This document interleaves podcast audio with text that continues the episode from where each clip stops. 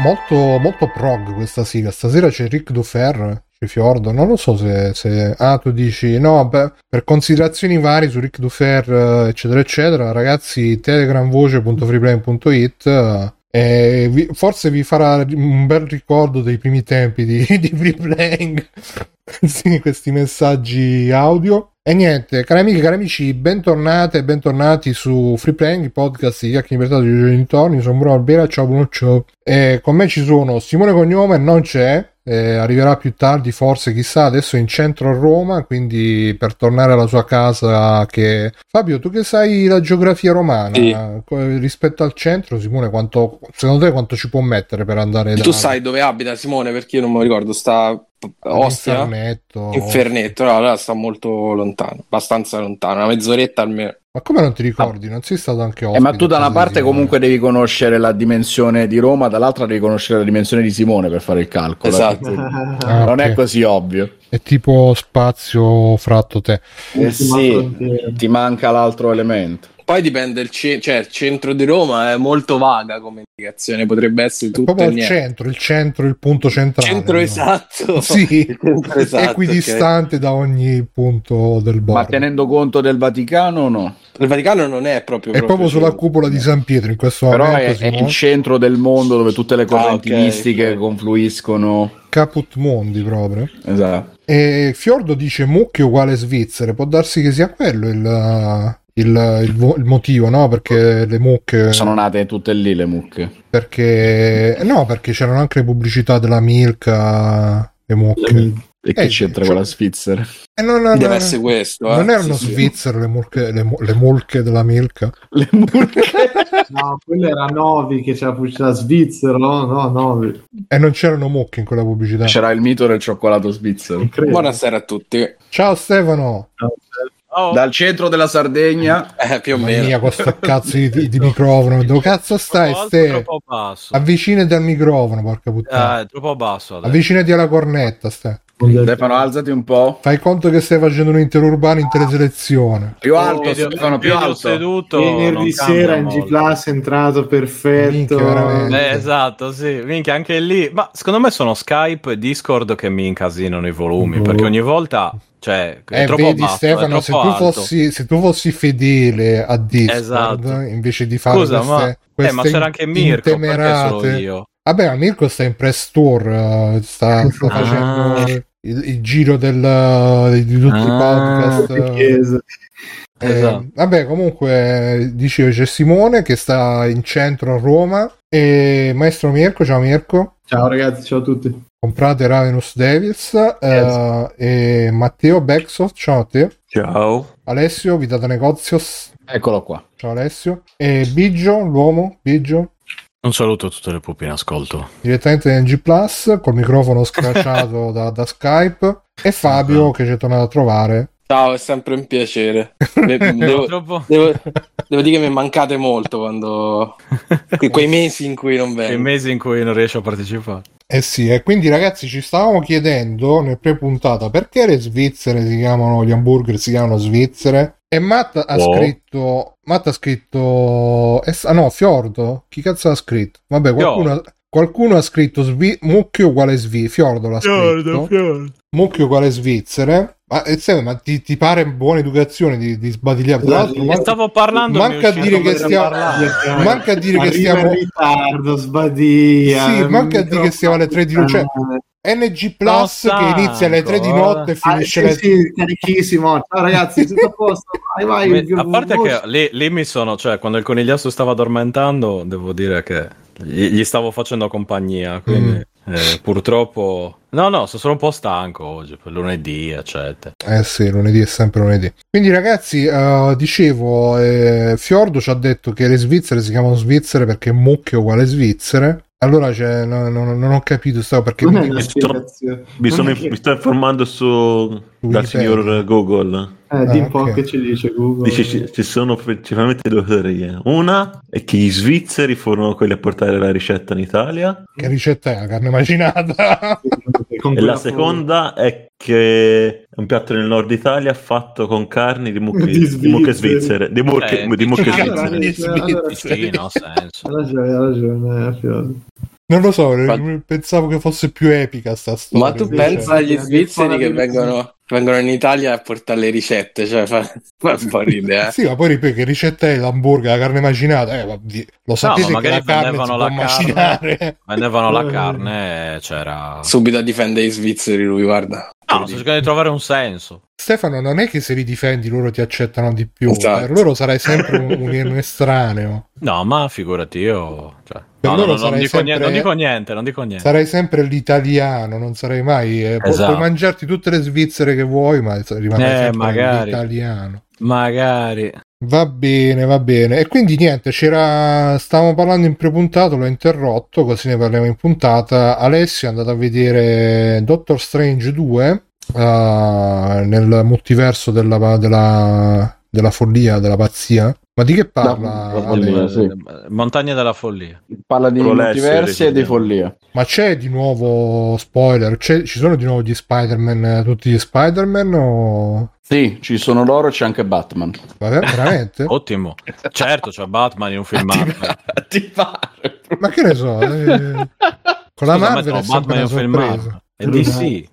Magari mettono gli altri Batman, non il Batman. Tu di no, Stefano. Magari c'è il Batman di Adam West, quelli là. No, io dico di sì, è giusto. È molto bello. C'è pure Scooby-Doo ha scritto lancia le bombe.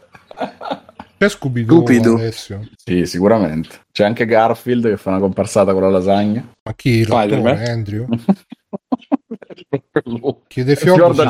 Ha già anticipato l'ovvio. La prossima domanda è se c'è Tom Bomba il gatto. Quello è ovvio, che c'è Tom Bomba, se no che cazzo di film è? Vabbè, quindi niente, c'è stata una dichiarazione. Cumberbatch ha dichiarato che non è come Shining, stavo dicendo. Vabbè, sai che... più la sento sta roba in Beh, però sei stupito da questa dichiarazione. Io, guarda, te lo aspettavi, vero? No, aspettavi tipo Shining. Veramente, guarda, penso a Doctor Strange e penso a Shining. A Shining, scusa. È proprio, cioè, Tony Mola, c'è il granchio cameriere, la sequenza del granchio cameriere. Ho trovato un brevissimo cameo alla fine. Antoniologia, sì. Comunque ho trovato il virgolettato Doctor Strange 2 per Benedict Cumberbatch. Horror. È il primo horror della Marvel, ma non è ai livelli di Shining. Davvero, ecco, io un po' ci avevo sperato, devo dire la verità. Beh, Sam Raimi mi pare che l'abbia fatto, l'ho letto così di sfuggita. ma chi registra la casa? No, perché dicevamo ma prima faceva che... horror. Beh sì, che faceva horror Sam Raimi. Sì. Raimi. Beh, scusa. No, non lo sapevo, grazie di avermi detto. No, non lo so, magari serio. Scusa, ti fai vedere Dottor Strange al cinema, ma probabilmente non sai chi è Raimi, cioè, esattamente. No, non ci andrei. Pizza, comunque Alessio, è vera star, perché prima dicevamo che ogni recensione, la prima cosa che devi dire è Sam Raimi il regista. Leggite, Bruno, ti prego, sì, ma infatti qua ho trovato l'articolo, fin da quando è stato reso noto che sarebbe stato Sam Raimi. Tra l'altro Sam Raimi messo... Stavamo cazzeggiando in prepuntata e io mi lamentavo di sta cosa che mi è andata veramente di traverso, perché in 4-5 giorni di commenti che sto leggendo sul film eccetera, perché io e sorella da negozio siamo andati alla mattinata del mercoledì appena uscito a vederlo, cioè abbiamo discusso alle 7:30 si andava alle 10, perché a me è piaciuto anche se con delle riserve, e a lei no, lei è rimasta proprio scottata, molto delusa, proprio non gli è piaciuto, perché lei si aspettava Shining e ovvio. Dopo che aveva letto una dichiarazione di Cumberbatch il primo horror, però non è Shining, in tutti i commenti che stiamo leggendo, perché lei mi manda la sua, io le mando altri articoli eccetera, ne parliamo, e la cosa che mi sta facendo andare i matti è che ogni cazzo di articolo che leggi, ogni commento, ogni recensione, ci sono tipo 100 righe all'inizio per dire quanto è straordinario che c'è Sam Raimi alla regia, che c'è Sam Raimi, che è un film di Raimi, sì! Ho capito che è di Raimi, che è vero, andiamo avanti, non capisco perché c'è questa cosa. Ne ho aperto un altro, c'è scritto anche là Sam Raimi, però no, quello di sembra che debbano odiato, forse sembra o che devono pagare il pizzo a Topolino e quindi sottolineare questa cosa ogni volta che parlano di sto film. No, la verità è che forse era l'unico aspetto interessante, anche secondo me era l'unica speranza. Ma in ogni news ne devi parlare, cioè un conto è che fai la recensione e approfondisci come Raimi ha portato qualcosa a questo film, perché evidentemente è un film di Raimi, questa è la parte interessante. Questa credo che comunque c'entri anche un po' il SEO, perché ti leggo questa, sì, queste prime righe da informazione.it.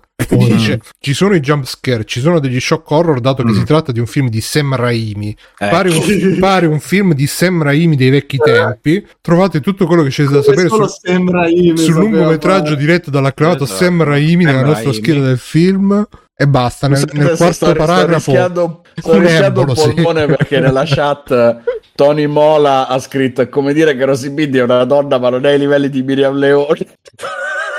È giusto. Io mi dissocio da questi commenti sessisti. Tony Mola, molto, molto. Io la trovo fatto molto ridere. Sono bellissime donne. Body Shining. Non sono a livello di puntata. Ci sono salti sulla sedia, ci sono diversi shock visivi, perché questo... Ma non sulla sedia di Sam Raimi, Bruno. Perché questo è un film di Sam Raimi, nel tono dell'esecuzione. Quante volte hai letto Sam Raimi? No, ma secondo me saranno fischiate le orecchie a Sam Raimi. Madonna. Ma secondo me... Sì, c'è Bruce Campbell. Non è che a parlare. C'è. Campbell. Ovviamente doveva fare la sua comparsa. Probabilmente molti fanno la ricerca Raimi, dopo tutto. Esatto. Molti fanno la ricerca Doctor Strange Sam Raimi, e quindi come ai bei tempi che tutti mettevano Pamela Anderson sex tape in tutte le pagine, in qualunque cosa. Bei tempi, che ore sono, scusa, cioè che l'avevo cercato 10 minuti fa. No, però attenzione, ho trovato su socialboost.it non c'è. No, infatti non lo trovo qua nell'articolo, sempre che dice che non è ai livelli di Shining, eccetera, eccetera. Ma è solo il link a Bad Taste, Bruno. È un aggregatore di news di altri. Read More ti dice qualcosa. Allora, quindi film abbiamo visto io, Matteo e Simone, che ancora non c'è. Vabbè, raccontatecelo. Vabbè, Simone arriva dopo domani. Simone magari ci dirà la sua. Dai. Allora, intanto ora che iniziamo, io e Matteo, che poi sapete che è quello che parla di più, Simone è bello che è arrivato, quindi esatto. ne abbiamo ancora per ore. No, se vogliamo dire due cose serie, e ci proverei, poi Stefano interromperà. Fabio, che cazzo? Io contavo tutto a Fabio stavolta. Proprio tu. Hai visto il cuoco? Madonna. Hai visto come l'ho imbarato bene? Madonna. Fabio. Con le svizzere. Sì. Allora, volevo dire che comunque si vede effettivamente con film di Raimi a livello di... proprio appunto scelte registiche, perché c'è un tono, perché c'è un gusto nelle inquadrature, le storte, le zoomate, eccetera, che è proprio suo, che mi ricordavo anche in effetti dagli Spider-Man, che ricordiamo che lui dei film Marvel li ha già fatti, magari non li avete visti, hanno avuto poco successo all'epoca. Beh, non c'era nient'altro. Non era ancora il Marvel Universe. Non sembravano dei film di Raimi. Tra l'altro. E quindi in effetti ha una personalità che mediamente negli altri film dell'NCU non si vede. Cioè, finora, quale film vi ricordate che aveva un regista di cui ricordate il nome? Nessuno, il classico Guardiani della Galassia. Batman di Matt Reeves, sì. Effettivamente James Gunn, che ci ha messo James un po' del suo nella sua ironia, nella sua JJ. Però magari a livello visivo no, cioè questo anche a livello visivo dico è di qualcuno che mi ricorda qualcosa, mentre James Gunn Guardiani della Galassia è un film che esteticamente è come tutti gli altri della Marvel. Sì, è vero, ma io infatti me li ricordo quasi tutti i registi della Marvel, ma non è una cosa positiva questa. Io non li ricordo quasi nessuno, onestamente. Allora, Waititi perché lo odio. Thor Ragnarok di Taika Waititi. Ma anche lì non è una cosa visiva che ricordo. Sua è più una cosa di cazzeggio, cioè i personaggi tutti stupidi praticamente, ricordo per quello la sua impronta registica. Visivamente non ce n'è nessuno dei film Marvel che ti rimanga impresso al limite. Potremmo dire Whedon, perché all'inizio l'imprinting un po' gliel'ha dato lui, e quindi i primissimi, ma che poi lui ha fatto i primi due Avengers, non ha fatto gli altri, mi sembra. Ma già era derivativo del primo Iron Man, quelli lì, per cui... Non c'erano anche i fratelli Russo? Fratelli Russo, sì, però anche là o abbiamo deciso di cancellarli. Sono più, no, nel senso che sono più gli ingegneri, tra virgolette, che hanno portato a fare i due super eventi in quel modo, Civil War, Infinity War, eccetera. Però il primo Iron Man era di Favrone, quindi di Favreau, sì. Credo che poi derivi da quello, visto, insomma, è meglio se derivi da quello, è cosa sì, buona. No, forse veramente l'unico che c'era qualcosina un po' preso. Sicuramente è il primo film degli ultimi anni, sì, dell'ultimo periodo, che ha un po' più un'identità sua. Cioè fa ma proprio forte. Ma chi, no, Iron Man o Doctor Strange? No, sto parlando di Capitan Magia 2. Okay. Ah, ma perché per i jumpscare alla... Ma pure il primo c'aveva un regista particolare, che ricordi? Chi era il regista? Il primo non era Peyton Reed. Aspetta, mi sa che era più per gli effetti visivi, diciamo, perché appunto sì, c'era tutta la roba del... Esatto, alla Nolan. Vabbè, parlando del film, ragazzi, il commento senza spoiler è dire: succede quello che ti aspetti che succeda. I due personaggi principali sono lui e Scarlet Witch. Tirate le somme. E lei, ecco, la critica più grossa che ho sentito anche da altri amici che hanno visto Marvel, tirate le somme, cioè lei già in WandaVision ha un certo percorso dove è praticamente il villain della serie, pur essendo nella protagonista, e lei lo è un po' sua insaputa, perché in WandaVision lei praticamente schiavizza una città per renderla il suo piccolo paradiso, dove riciccia fuori Visione che è morto e che lei stessa aveva ucciso, aveva cercato di uccidere in Infinity War per salvarlo da Thanos, per impedirgli di prendere le gemme di Beautiful, comunque davvero, sì. E i due figli che lei stessa ha creato con la magia. E qui innanzitutto il film è ambientato dopo questa serie, e qua mi devi averla vista, che devi averla vista, e che tanti che conosco si sono lamentati perché ma io mi ricordavo che non era necessario seguire la serie per capire i film, eccetera. Ora non mi ricordo, potrei confondermi, ma mi sembra che invece avessero proprio dichiarato: sì, le serie sono pilastri dei prossimi film, per cui non vedere le serie ovviamente vi lascia via dei pezzi. Poi non è come al solito una roba imprescindibile, però in questo film è evidente che non capisci esattamente che percorso ha fatto questo personaggio se non hai visto la sua serie, che appunto è dedicata interamente a lei, e che serve a capire cosa è successo con Visione, con sti figli, che da dove sono usciti fuori, eccetera, e sono usciti nella serie. Quindi ovviamente non aver visto quello è un grosso pezzo in meno che rende, non dico più difficile, ma sicuramente dà meno gusto alla visione di questo film. Aspetta, c'era Matteo che stava intervenendo. Comunque ve lo ricordano che è successo qualcosa, quindi pagate i soldi Disney Plus, coglioni, praticamente una cosa del genere. Cosa? No, nel film. Era un messaggio di sovraimpressione, non era un messaggio di Becksoft al pubblico. No, era un messaggio di sovraimpressione, dice: ma sei venuto a parlare con me degli eventi di... come cazzo si... Westview. Ah, così però. No, non c'entra un cazzo con quello. No, non sono qui per quello dovete guardare come, la serie come nei fumetti, quando mettevano la didascalia, andate a vedere, sì, andate a rileggervi, il senso è quello, come è successo in 10, sì. C'ha quel sapore là. Vabbè, ma come erano già i film che somme devono tirare quelli che già conoscono. Allora il film inizia subito nel pieno dell'azione con Doctor Strange che sta salvando questa ragazzina che è America Chavez, che come si chiama, Miss America, non mi ricordo il suo nome, la supereroina che poi avrà nei fumetti. Miss Marvel, ecco, che è quella che fa i pugni con la stella, sì, e che è fondamentale ai fini ovviamente della trama e penso del futuro di questa fase dei film Marvel, perché lei ha sto potere che non sa nemmeno come fa, che le permette di viaggiare fra gli universi, e quindi ovviamente lei è il McGuffin che serve per scatenare il multiverso della follia di questo film, nel saltare da uno all'altro. Lei è inseguita da un demone misterioso che la vuole morta, a quanto pare, o che vuole assorbirne i suoi poteri e quindi incidentalmente ucciderla, e Doctor Strange muore per salvarla.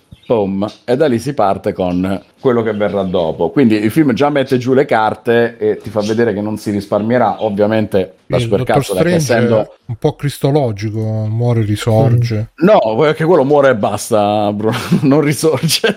Ah, quindi è finito così. Doctor Strange 2, giocando e dopo 10 minuti muore il protagonista. Cioè io giocando la carta del multiverso, quello lì non è lo Strange che pensi tu, non è il tuo, e quindi si è vestito uguale. A me via così, visto, quella storia lì, quella roba lì, ma si va avanti così. Simile. E quindi ovviamente lo Strange che conosciamo noi spettatori deve aiutarla e chiede l'aiuto di Scarlet Witch, che è ovviamente l'altra strega potentissima dell'MCU, eccetera eccetera. Ci sono dei cameo, ve la metto lì senza fare spoiler, poi se volessimo aggiungere dopo ne esce Tony Stark, che dicono che è un universo che non è morto, e non lo posso dire se dici così spoiler. Significa che sì, se dici così significa che sì.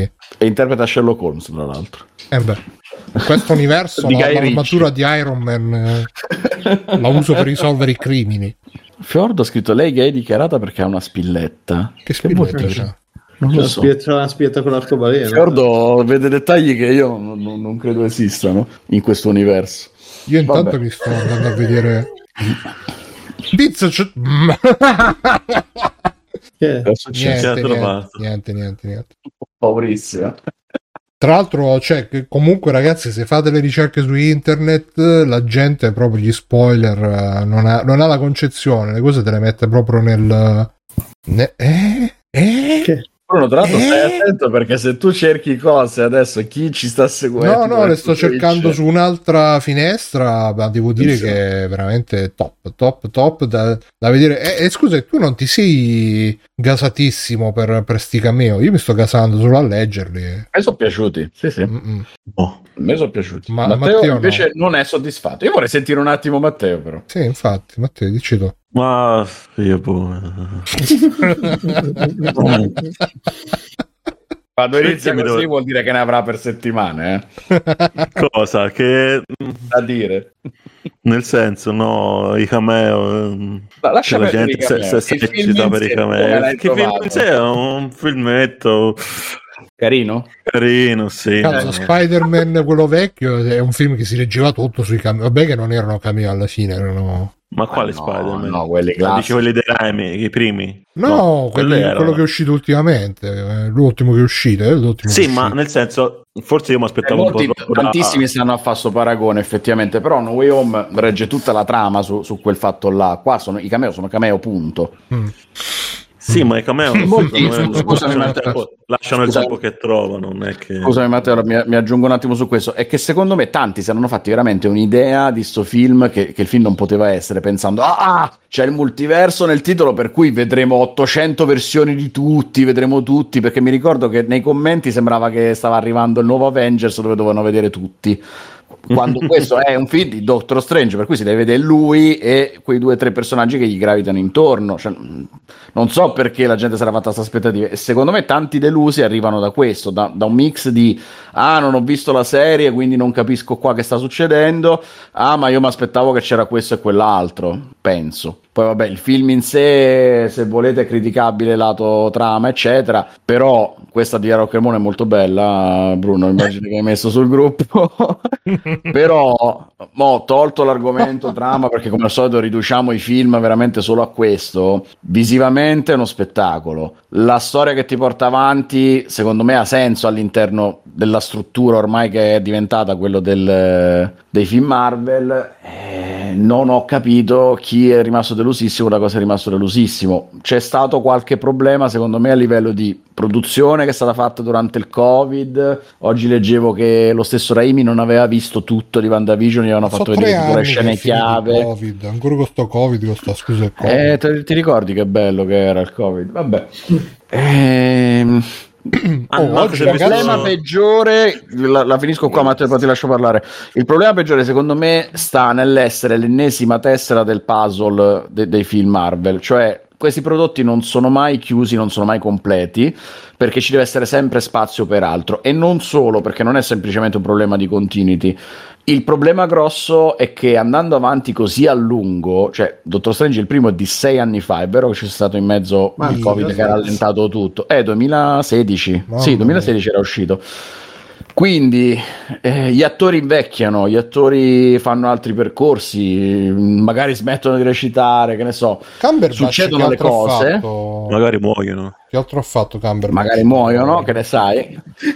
Cumberbatch ha fatto altre cose, ha fatto biopic, ha fatto... Cazzo, ti immagini se si incontravano Cumberbatch, Sherlock Holmes con Robert Downey Jr. e Sherlock Holmes? Quello sì che sarebbe un bello spin-off. No, sarebbe stato fighissimo, che lui c'ha Elementare. Allora, tecnicamente loro si incontrano in Infinity War.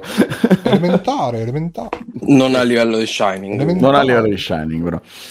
Dicevo, il problema è proprio avere questa struttura così, per cui loro devono stare sempre poi molto sul vago, ed è solo nel momento in cui raggiungono l'apice, come sono stati Infinity War ed Endgame, che vanno a chiudere un percorso che è durato anni, e allora lì si possono giocare tutte le carte, ma in tutti gli spezzoni di mezzo, purtroppo, in tutti gli episodi di questa lunghissima serie TV a film, non lo possono fare, perché non sanno mai che cosa può succedere nel mezzo, suppongo. Questa mo è la mia elucubrazione, e questo purtroppo li rende poi più fragili dal punto di vista drammaturgico, se mi consentite il termine, perché non hai lo spazio per fare chissà quale evoluzione, sapendo che stai scrivendo, non so, una trilogia. Se tu sai che devi fare 3 film e li devi fare in 6 anni, sai che quello è. Gli attori li hai scritturati, dici, oh, dobbiamo fare questi 3 film, questi 6 anni, non prendere grandi impegni perché tu qua devi stare. Qui non è possibile, probabilmente, perché è troppo grande, però, è troppo esteso il progetto. Perdonami, Ale, cioè, parliamo un attimo del film, cioè stai dicendo la trama, c'è Scarlet Witch, c'è lui... Ma alla fine che fa? Fanno ammazzate, vanno nei multiversi. Che sono grandissime ammazzate, viaggiano nei multiversi, ma poi che inseguiti fanno da questo demone. Sono maghi. Appunto, che fanno? Sono maghi, per cui alterano visivamente la realtà. Allora, Bruno, aspetta, cerco di farti questo esempio senza spoiler. C'è un combattimento spettacolare giocato sulle note musicali. Quindi l'accompagnamento sonoro è ovviamente come dire, accordato a quello che stai vedendo, perché i maghi si lanciano le note musicali addosso, che raccontato così sembra ridicolo, ma da vedere è una figata. Sì, è però una scena dire, non bellissima. È che si tirano cazzotti, calci, cioè stanno là. No, non so mazzate fisiche, Bruno, devi andare lontano dai tuoi miti, ovviamente. Non sono mazzate mentali, sono mazzate di magia, per cui immaginati le fiamme, i vetri rotti, queste cose qua. Cioè, hanno preso spunto da Harry Potter? No. È molto più scenografica, è molto più bella da vedere, perché ci sono, tipo grosso, come si vede magari nel trailer, come... i fulmini. No, che ci sono tipo, come si chiamano, quei vetri che ti fanno vedere le cose riflesse più volte, come se tu ci avessi 10 braccia, i caleidoscopi. È più giocato su quell'aspetto lì, per cui magari non sa chi sta colpendo, non sa se sta colpendo quello giusto. La tecnica della moltiplicazione dei corpi di Tenzing, capito? Ma quindi adesso mi placo, ci sono combattimenti spettacolari. Cioè, se io dovessi andare a vederlo, perché devo andare a vedere sto cazzifi? Perché è di Sam Raimi, vabbè. Però sì. Che è il regista di Capitan Magia, tra l'altro. Due. Vabbè, dicevi, Matteo? No, i combattimenti... sinceramente ora... Allora, io l'ho visto appena uscito, quindi... Quanti giorni fa? Il 4. Sì, anni fa. Il 4... mercoledì scorso, sì. Lo sai che i combattimenti, l'unico che mi ricordo è quello delle note. Vabbè, si vede che... No, mica c'è solo quello, ce ne sono, sì, altri che... Ce ne sono altri, però... C'è quello con le statue, mettiamola così, va bene. Sì, sì, quello bello, sì, bello. Allora, veramente, spoiler senza contesto, le miniere di Moria, perché quello mi ha ricordato. Che sono le miniere di Moria, scusa? Lascia stare, Bruno, è meglio che non te lo dico. Quindi c'è Tom Bombadil. C'è Tom Bombadil, c'è Terra Galactus, di Mezzo. C'è Pinco Pallino. C'è Galactus nel film? Ah, boh, chi lo sa. E vabbè, porca puttana, però, mamma mia. No, abbiamo detto no spoiler, siamo inizio puntata, scusa, che senso c'ha? Vabbè, ma che cazzo... Cioè, no, è allora, che a me veramente frega così poco. C'è Iron Man, c'è Thor, c'è Capitan America, c'è... Aspetta, poi c'è Batman, Superman... Boh, poi basta, non me lo ricordo. Troppi. Io continuo a insistere che dovevano fare Sherlock Holmes lui contro Sherlock Holmes Downey, e ti immagini se ognuno pensava che l'altro era Moriarty, però alla fine era tutto le Moriarty, i due Moriarty che si alleavano, e poi alla fine i due Sherlock Holmes, tipo la scena madre del film, si stringono la mano e dicono questo sarà un caso elementare, caro Sherlock, e lui dice sì, ah, e vanno a... no? No. Vabbè. Io proporrei questo copione a Hollywood. Ma secondo me se facesse una cosa del genere se l'andrebbe. Ma come sta andando sto film? Sta andando a vedere? Ma sta andando alla grande come sempre. Alla grande, bene, addirittura. Sì. Ma quello prima come è andato? Alla grande come sempre. Vabbè, quindi insomma vi è piaciuto. Ma Matteo, a te ti è piaciuto? No. Ah, così proprio. Non se non dire una cosa del genere mai più, Bruno. Non si era capito, ma... Ah, è arrivato Simone. Ciao Simone. Ciao Simone. Molto ciao. Penso che a furia di parlare io e Matteo, soprattutto Matteo, saremmo arrivati al momento in cui sarebbe entrato Simone. No, sono venuto a salutare perché sono devastato, però ho detto fammi passare che mi sono sei stato devastato da Raimi? Ciao ragazzi. No, però mi state facendo cadere tutto l'hype. Ah, no, non sei andato ancora a vedere? Ancora no. Ma che cazzo, noi contavamo su di te, che cazzo. No. Dovevi inserirti mo e arare tutti e niente. No, sono state giornate, diciamo che è la locandina più bella di sempre, però Doctor Strange è uscita oggi, quella che ha messo Bruno. È veramente... No, purtroppo no, ragazzi, mi dispiace. Ma te lo sei visto WandaVision? Perché dici che se non... Ecco, potresti approfittare di questo ritardo per vederti infatti. WandaVision. Perché ma nel ritardo dici mio o ritardo nel film? No, è ritardo nell'andartela a vedere. Ma guarda, io vedrò, perché avevo pensato di vederlo domani, ma domani mi aspetta un'altra giornata incredibile, cioè di vedere domani non WandaVision ma Strange. Incredibile, quindi potrebbe pure essere che Bruno sopportare le puntate di WandaVision è dura. Quante sono? 9, 7, quante sono? Non lo so. Sono 9 puntate, se non mi ricordo male. 9 ore, capito Bruno? 9 ore per vedere. No, erano tanti episodi, ma erano corti, erano tipo 20 minuti, 30 minuti, aveva una durata da comedy. 180 minuti, 3 ore. E poi capito, più un altro 2 di Raimi che magari ha fatto anche un bel film. Comunque tendenzialmente se non è piaciuto, però Alessio gli è piaciuto, ma Alessio vabbè, lo sappiamo, c'ha l'amore per stai Marvel. Calcolando su mia sorella per fidarti. No, ho detto Alessio sappiamo che c'ha l'amore per i Marvel, non ho detto cose brutte. Mm-hmm. E... la sorella non gli è piaciuto e Matteo li va... non ho capito perché li va a vedere Matteo perché? Parlarne male, scusa. No, la scuola Free Playing, allora bravo, hai fatto bene. La buona vecchia rubrica al cinema con i pregiudizi. Esatto. Ovvio. E quindi no, ci volevo andare ma non ho potuto, e se riesco vediamo, però insomma, appunto domani c'è un'altra giornatona lunghissima e quindi ma prego continuate. No, direi che più o meno abbiamo detto tutto, cioè non abbiamo detto un cazzo in realtà, perché io ancora non ho capito di che parla sto film, però vabbè. Guarda, che se Alessio non vuole dire gli spoiler, lui si fa problema, ma io non me ne faccio per niente. No, vabbè, ma magari io però gli spoiler non li vorrei. Magari li facciamo dopo la puntata, o me lo vado a spoilerare su Simone, quindi. Ma scusa, ma aspetta, vabbè, no, se andiamo... Se non dico niente. No. Sì, facciamo interrompiamoci, Dottor Strange, e ne parliamo dopo. Facciamo un bel segmento a luna di notte, spoiler free, per tutti i nostri affezionati. Ma scusa, ma... Ok. Che cosa? Vabbè, quindi non vale, secondo Matteo non vale la pena, manco la visione al cinema. Ma io questo Raimi nel film non ce l'ho visto, poi sarò io. Fa anche il cameo, quindi lo deve. No, c'è il cameo Campbell. Sì, che secondo me c'è pure Sam Raimi nel film. Si è messo Ale questa cosa non, magari la capiscete. Secondo me Campbell alla fine ha ricevuto tanti di quei vaffanculo. Dici? Sì. Io ci ho goduto quando ho sentito che vaffanculo. Sì, bravo. Vabbè, chi capisce l'ha capita, no? Situazione di quando vai in un gruppo d'amici che si conoscono da 20 anni Sì, rimani escluso. E tutti che ridono e tu stai lì, dici, ma... Tutto Campbell. No, vabbè, quando vedi il film lo capisci, sì. Certo, no, sì, ho capito.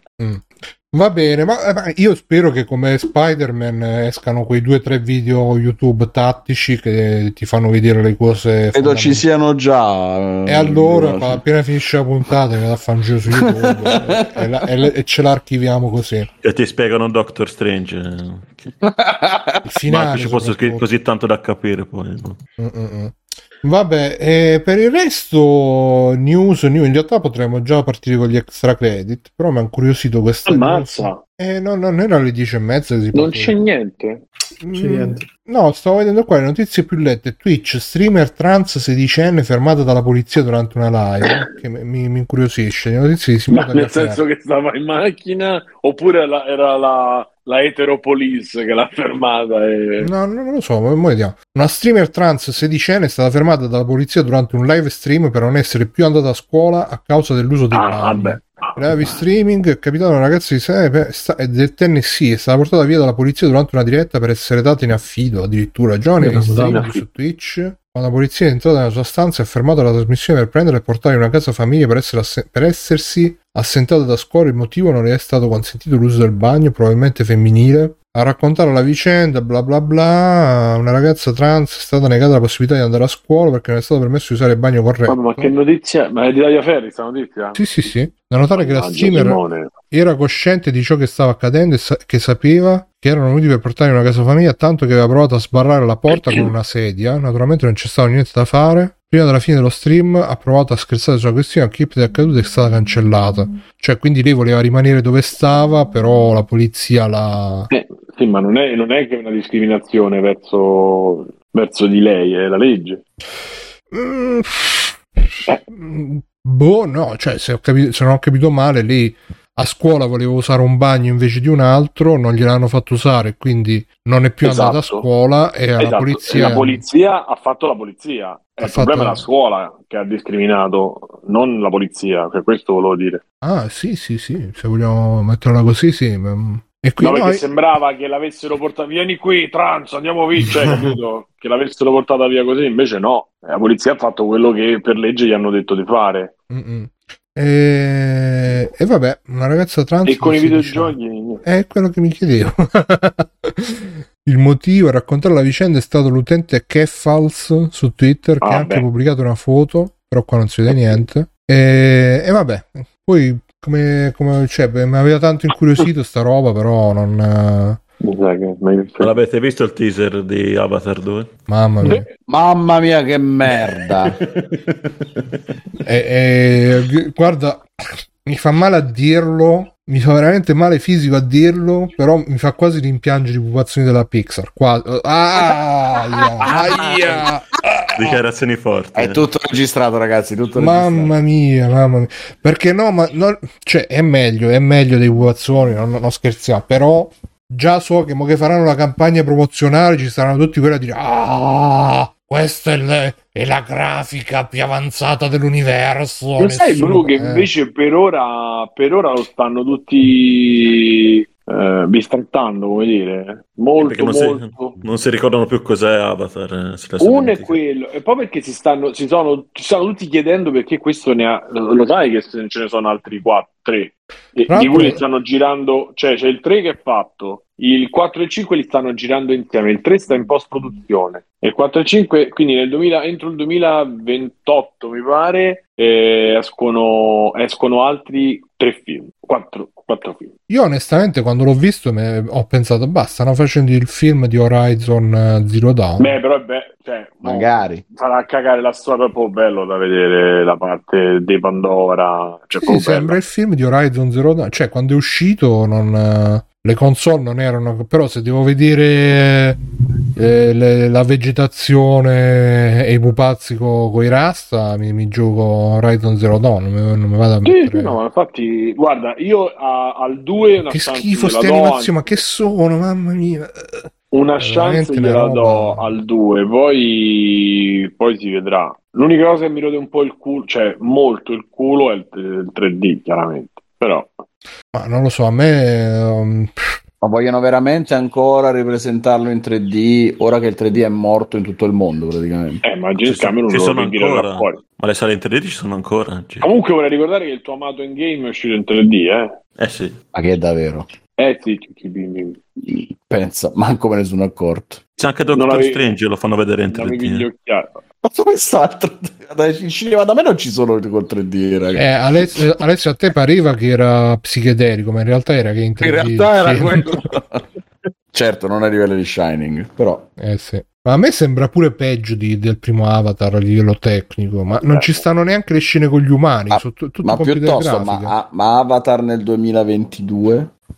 Cioè, da così tanto tempo di distanza dal primo, mo all'improvviso 4 film insieme. Ma tipo mi sa che doveva uscire l'anno scorso? No, sì, ma non è che 10 anni e 11 anni cambia qualcosa. Però lui era come... No, 10 anni fa doveva uscire. E lui ha aspettato molti anni fa, perché avevano detto... non ci sono i... 2015, tipo. 2018 hanno detto una cosa del genere, quindi già... Però lui ha aspettato perché non c'era la tecnologia per farli. E quindi, come Guerre Stellari, che i primi due... Meno male che mo c'è, figurati se non c'era. Capito, quindi... Ma il maestro c'è? E infatti Mirko, tu che ne pensi di Avatar? Gliel'hai detto ormai che Director potete...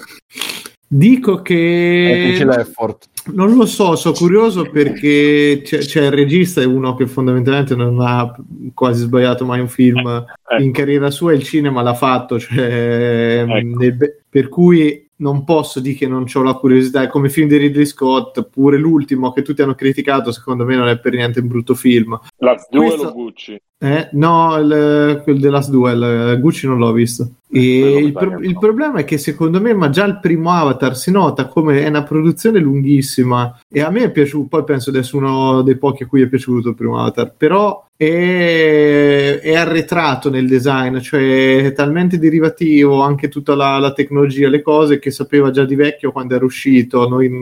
E questo non so perché, ma mi ha dato ancora l'impressione, non che sia fatto male, perché poi le scene secondo me ha fatto male, ma non c'è niente che mi abbia colpito veramente. E io questi personaggi troppo allungati, queste proporzioni un po' così, le facce sono meravigliose, ma i corpi ogni tanto quando si muovono non lo so, c'è qualcosina che non me li fa rendere credibili, mi dà un pochino fastidio, però sono curioso di vederlo, dico la verità, proprio perché è un progetto, è un prodotto talmente lungo dove ci hanno ragionato talmente tanto sopra che se non c'era bisogno di farlo non l'avrebbero fatto, penso, cioè almeno mi viene da pensare. Abbiamo che Cameron non sia impazzito, sai quelli che a un certo punto perdono il lume. Dici. Io dico di no, però considera che anche il primo di Avatar si è portato appresso tutta questa serie critiche sulla scelta di fare poca volta se balla. Vabbè, però guarda che poi invece pare che stiano facendo Waterworld, a vedere, che è stato un altro successore tra l'altro. Basta che non è il Prometheus di James Cameron. Lo sai, non Bruno, lo so, lo vedi al cinema Waterworld. Chissà che esperienza. Mamma mia. La cosa che non ho veramente capito è contro chi so questo giro, perché siete che combattono. È interno il problema. Allora non ho capito bene, cioè ci sono i buoni e i cattivi loro. Parrebbe così. Sì, perché nel trailer a un certo punto si vedono loro però verdi, non so se è un effetto di luce verdi o se c'è l'altra razza che sono verdi invece di blu. Quindi magari sarà il conflitto verde contro blu, chi vincerà questa grande Platoon praticamente. Ma Fabio, ciao Simo. Ciao Fabio. Mi hanno detto che stavi al centro di Roma. Sì, devo fare delle cose. Il genetico centro di Roma. Sì, e sono dovuto tornare, sono tornato molto tardi, quindi sono venuto per le ultime forze. Va bene, niente. Avatar, Fabio, tu ci vai? Non l'ho visto. Quindi, no, il primo sì, il primo un filmetto. Fumettone. Filmetto tecnicamente alternava robe bellissime e robe bruttissime, già all'epoca. Però vabbè. Avatar 2, 3, 4 e 5 avranno ciascuno una storia indipendente. Ognuno avrà la sua storia a sé stante, incentrato sulla famiglia Sully. Il rivoluzionario di James Cameron Avatar, questo l'hanno fatto col traduttore automatico. Bla bla bla bla. Sfortunatamente è stato difficile trovare gli altri sequel negli ultimi. Sì, veramente col traduttore automatico. Vabbè. Non lo so, a me sembra pure peggio del primo a livello tecnico, non so se... Cioè, il primo c'aveva quella cosa del motion capture facciale, per cui le espressioni, specialmente per l'epoca, erano super avanti. Questo... E poi c'era il 3D, quello in profondità. Ma per me è tutta una puttana, cioè non me... è stato un film così pompato dal marketing, quel cazzo di Avatar 1, che... Cioè, qua la scena iniziale dove si vede che saltano su questa specie di tronco sospeso, cioè veramente che cazzo di animazioni sono? Boh. Sembra animazioni di una cutscene della PS2. Ma le animazioni sono belle, è i personaggi che non convincono. Cioè, per te questa è una bella animazione, questi qua che saltano. A me sembra... Mi sembra una generica animazione fatta col motion capture, dopo sulle pose che magari quello che fa il saltino tutto allegrino, quello è un altro discorso, però non è fatto male, non ti dà quella sensazione. A me danno l'idea proprio di essere super artificiali, che quasi l'hanno fatti a mano senza motion capture. Beh, allora sarebbe rivoluzionario. A meno che non perché là no, c'è il fatto che la gravità non è gravità e allora... Questa cosa super sensuale di lei che si fa vedere quando uscì il primo Avatar, c'era gente che si arrapava con queste robe, quindi qua figurati, sarà la rivincita di quelli dei fan. Boh, ma forse tutti tieni conto che esce a dicembre, quindi ancora ci avranno chissà quanta post produzione, robe varie da fare. Magari fanno una roba tipo Sonic, che cambiano il personaggio, ci mettono Sonic dentro tutto sì. Il mondo dei Sonic e qua hanno fatto questo dicembre. Cioè qua che cos'è? Ci stanno attori veri, ci stanno attori finti. Ma ormai credo che sia tutto in CGI e non penso ci sia praticamente niente di vero, però sono tutti motion capture, che poi non lo so, magari ci sarà la parte. Comunque abbiamo visto 2 minuti, poi tocca vedere, magari poi ci sarà un po' di storia avvincente, magari stavolta ha provato a scriverlo un po' meglio rispetto agli altri, che si è inventato addirittura una storia sua. Ma non è le storie, come si dice, le storie sono 5-6 idee, il problema è come racconti. Era una roba tecnica, sicuramente registicamente funziona, però io sono d'accordo con voi, cioè io con tutto che bene o male Cameron l'ho visto una volta e mezzo, la seconda volta a metà della visione ho detto ciao raga, perché la ragazza con cui stavo in quel momento bello, ma com'è bello, sì che bello, vediamolo, io ho detto guarda vado giù, porto giù il cane e... fatti i cazzi miei, perché non è più tornato. No, sono tornato quando è finito il film, cioè che cazzo, non mi piaceva, mi annoiava, con tutto che Davide è bellissimo, le scene, la regia c'è, però io non ho mai capito, la gente pure, critici, dice onestamente una campagna marketing vergognosa, veramente vergognosa. Mi ricordo che andavano su Sky i responsabili delle catene di cinema e dicevano questo non è il 3D a cui siete abituati, questo è il nuovo 3D con i microchip negli occhiali, perché le sale cambiarono, fecero i lavori tutti per mettere quel 3D e spesero una barca di soldi, quindi è chiaro che poi chissà Bruno se all'epoca tutte le notizie che giravano iniziavano con questo è un film di James Cameron. È probabile, sì, però... no, era veramente una roba, perché poi io qua, cioè lo andai a vedere carichissimo, che pensavo di, a parte che non lo so se fu la sala mia che era sfigata, che col 3D praticamente era quel 3D, sarà stato il 3D più avanzato dell'epoca,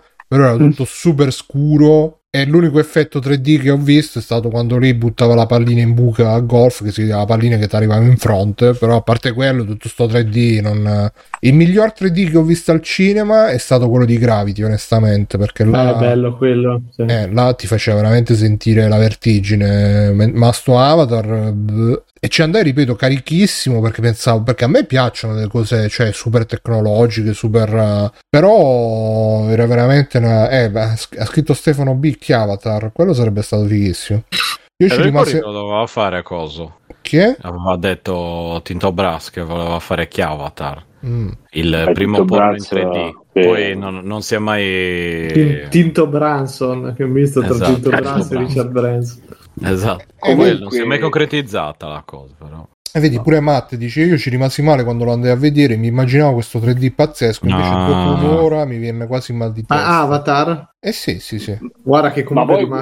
è rimasto uno dei pochi decenti per anni, sì, perché se voi guardate quelle bellezze che hanno fatto quelli convertiti poi che facevano da lì a poco erano dei furti veramente. C'è quel problema sempre del 3D che sì, al centro dello schermo magari tutto a posto, ma come c'è una cosa che si muove un po' l'inquadratura ti si perde tutto l'effetto, ci sta la roba che flickera, cioè, comunque è una merda. Poi sì, te lo vedi 2 ore, ecco lì è il cinema quello, quella roba che rivado al cinema perché una volta l'anno mi vado a fare l'esperienza sciocca con gli occhiali, ok, ma finisce lì, cioè io è un'esperienza evito proprio come la peste, no, quello sì, appunto, sì, sì, no, quello è personale, io altro. Per dire una volta l'anno me lo metto, vado lì e bene, benissimo, bravissimi, bravi tutti e fino lì, perché poi alla fine non è che il cinema 3D riparte in base a questo a questo film, anche perché ormai l'hanno le inculate l'hanno prese e non rifaranno, cioè nei cinema rimetteranno tecnologie 3D sicuro, ti fai bastare quelle che c'hai, e né le produzioni ricominceranno a produrre, a fare i film in 3 dimensioni, ci pensano proprio. Vabbè, comunque vedremo che esce. Comunque sì, no, Avatar 2 sarà in 4D, non sarà in 3D. Matteo, tu te lo andrai a vedere, cioè in prima fila, giustamente. Certo. È già prenotato io. Beh, è un film piuttosto brutto, mi aspetto che tu vada a vederlo. Ma certo. Allora, okay. Non ve lo darò. Grazie. Tu e magari anche Alessio, possibilmente. Ma quindi Doctor Strange 2, oltre a essere un film di Sam Raimi, è anche un film in 3D? Sì. Se lo guardi in 3D. A me che l'hanno messo anche in 3D, poi se... anche Dune era in 3D, cioè. Dune era in 3D. Beh, se vuoi ci sono gli spettacoli. No, io l'ho visto una volta 3D, ma perché non c'era nessun altro spettacolo in lingua originale che non fosse 3D, purtroppo. Sai, tramonti quindi... su Arrakis in 3D. No, guarda, non serve a nulla. I 3D monti su Arrakis. Sì. Esatto, non servono a nulla. È una presa per il culo davvero per, cioè, per chiederti più soldi per Covid, per ti devi mettere gli occhiali zozzi che la gente ce lo sta nudito sopra. No, erano Zagetta nuovi. Ma quelli di cartone rosso. Ma che Bruno, scusa, ma da quant'è che non vai al cinema adesso? Cioè, non per... Beh, però quelli di cartone rosso e blu erano così. No, per carità, però cioè, se sei fermo agli occhiali rosso e blu probabilmente sono passati 30 anni o 40. L'ultimo film che vidi con gli occhiali rosso e blu fu quello di Nightmare. Al cinema. Un paio d'anni fa, quindi, dai. Sì. Cioè, quel 92-93, dai, adesso. Cioè, più o meno la stessa distanza che c'era tra gli anni 90 e gli anni 70, quindi ci sta. Comunque, vabbè, quella che abbiamo noi adesso tra gli anni dei nostri anni e gli anni 90, comunque sì, bene, no, diciamo che no, sono Zagetta, no, quelle lenti polarizzate strane, sì. Serve a niente, è una schifezza. Ma tu ci credi che li gettano dopo che li hai usati? No, ce li hai tu in mano, non è che li gettano loro, mica glieli rendi. Vabbè, magari quelli ti pedinano dopo, fa la collezione a casa. Ma certo, è mio, l'ho usato io, cioè nel senso posso anche continuare a usarlo, tanto l'ho usato solo io. E quindi figurati, se sono usa e getta, chissà che qualità di merda che ci avranno, saranno poco... Ma sono delle lenti polarizzate, no, sono passivi, esatto. Ho capito che sono le lenti polarizzate, ma dico la montatura per esempio, che cazzo sarà?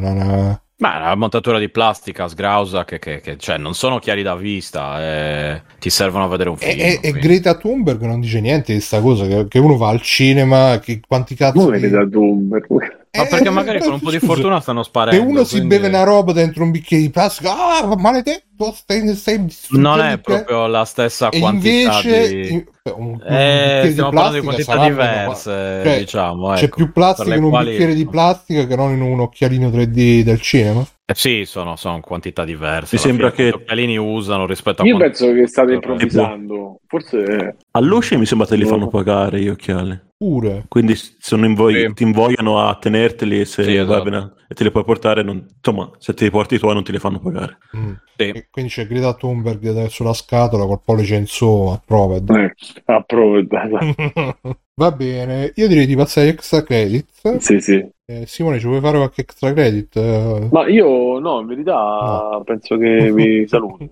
Minchia. No. Sì, sì, no, non gliela posso fare. Simone, perché non al centro hai incontrato... In effetti dal centro a casa tua... ascolta, gli Sherpa, sin dove ti hanno accompagnato? A un certo punto sono venuti più. Hai usato le barrette quelle di mela, torsoli di mela e vecchi giapponesi. Esattamente, okay. Moltissime. Hai imbrigliato il potere della mela. Sì, sì. No, ragazzi, io non c'ho neanche extra credit perché stavo cercando di...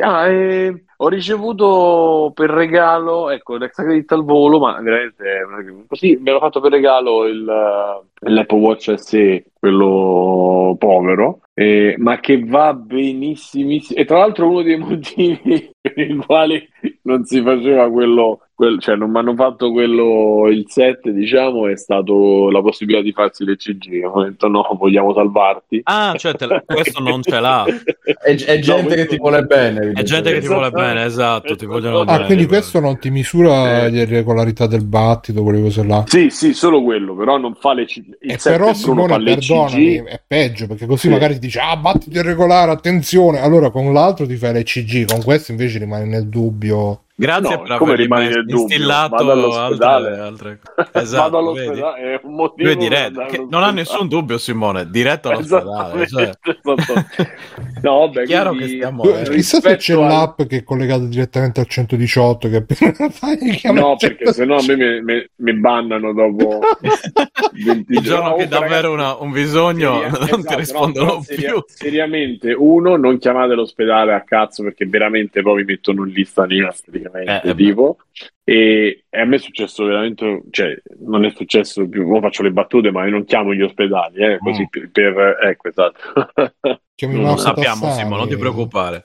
No, perché... Però c'è il coso per le emergenze comunque, almeno in altri in diversi orologi, se c'è tipo una cosa l'SOS. No, io ce l'ho, io c'ho il tasto, premo 3 volte il tasto e cioè il salvavita Beghelli che esatto. Pure il telefono. Quello che ti metti al collo col pulsante. Pensa alla chiama mamma, come la pubblicità che diceva mamma. E quindi no, beh, io vengo da un 2 Apple Watch 2 del 2016, quindi insomma una roba abbastanza old, e quindi adesso ce n'ho uno che funziona, perché quello, a parte vedere l'ora e le notifiche, non faceva altro. Calcola che per fargli fare la rilevazione cardiaca dovevo dargli le schicchere, se no non la faceva, cioè non sempre la faceva quando gli pareva.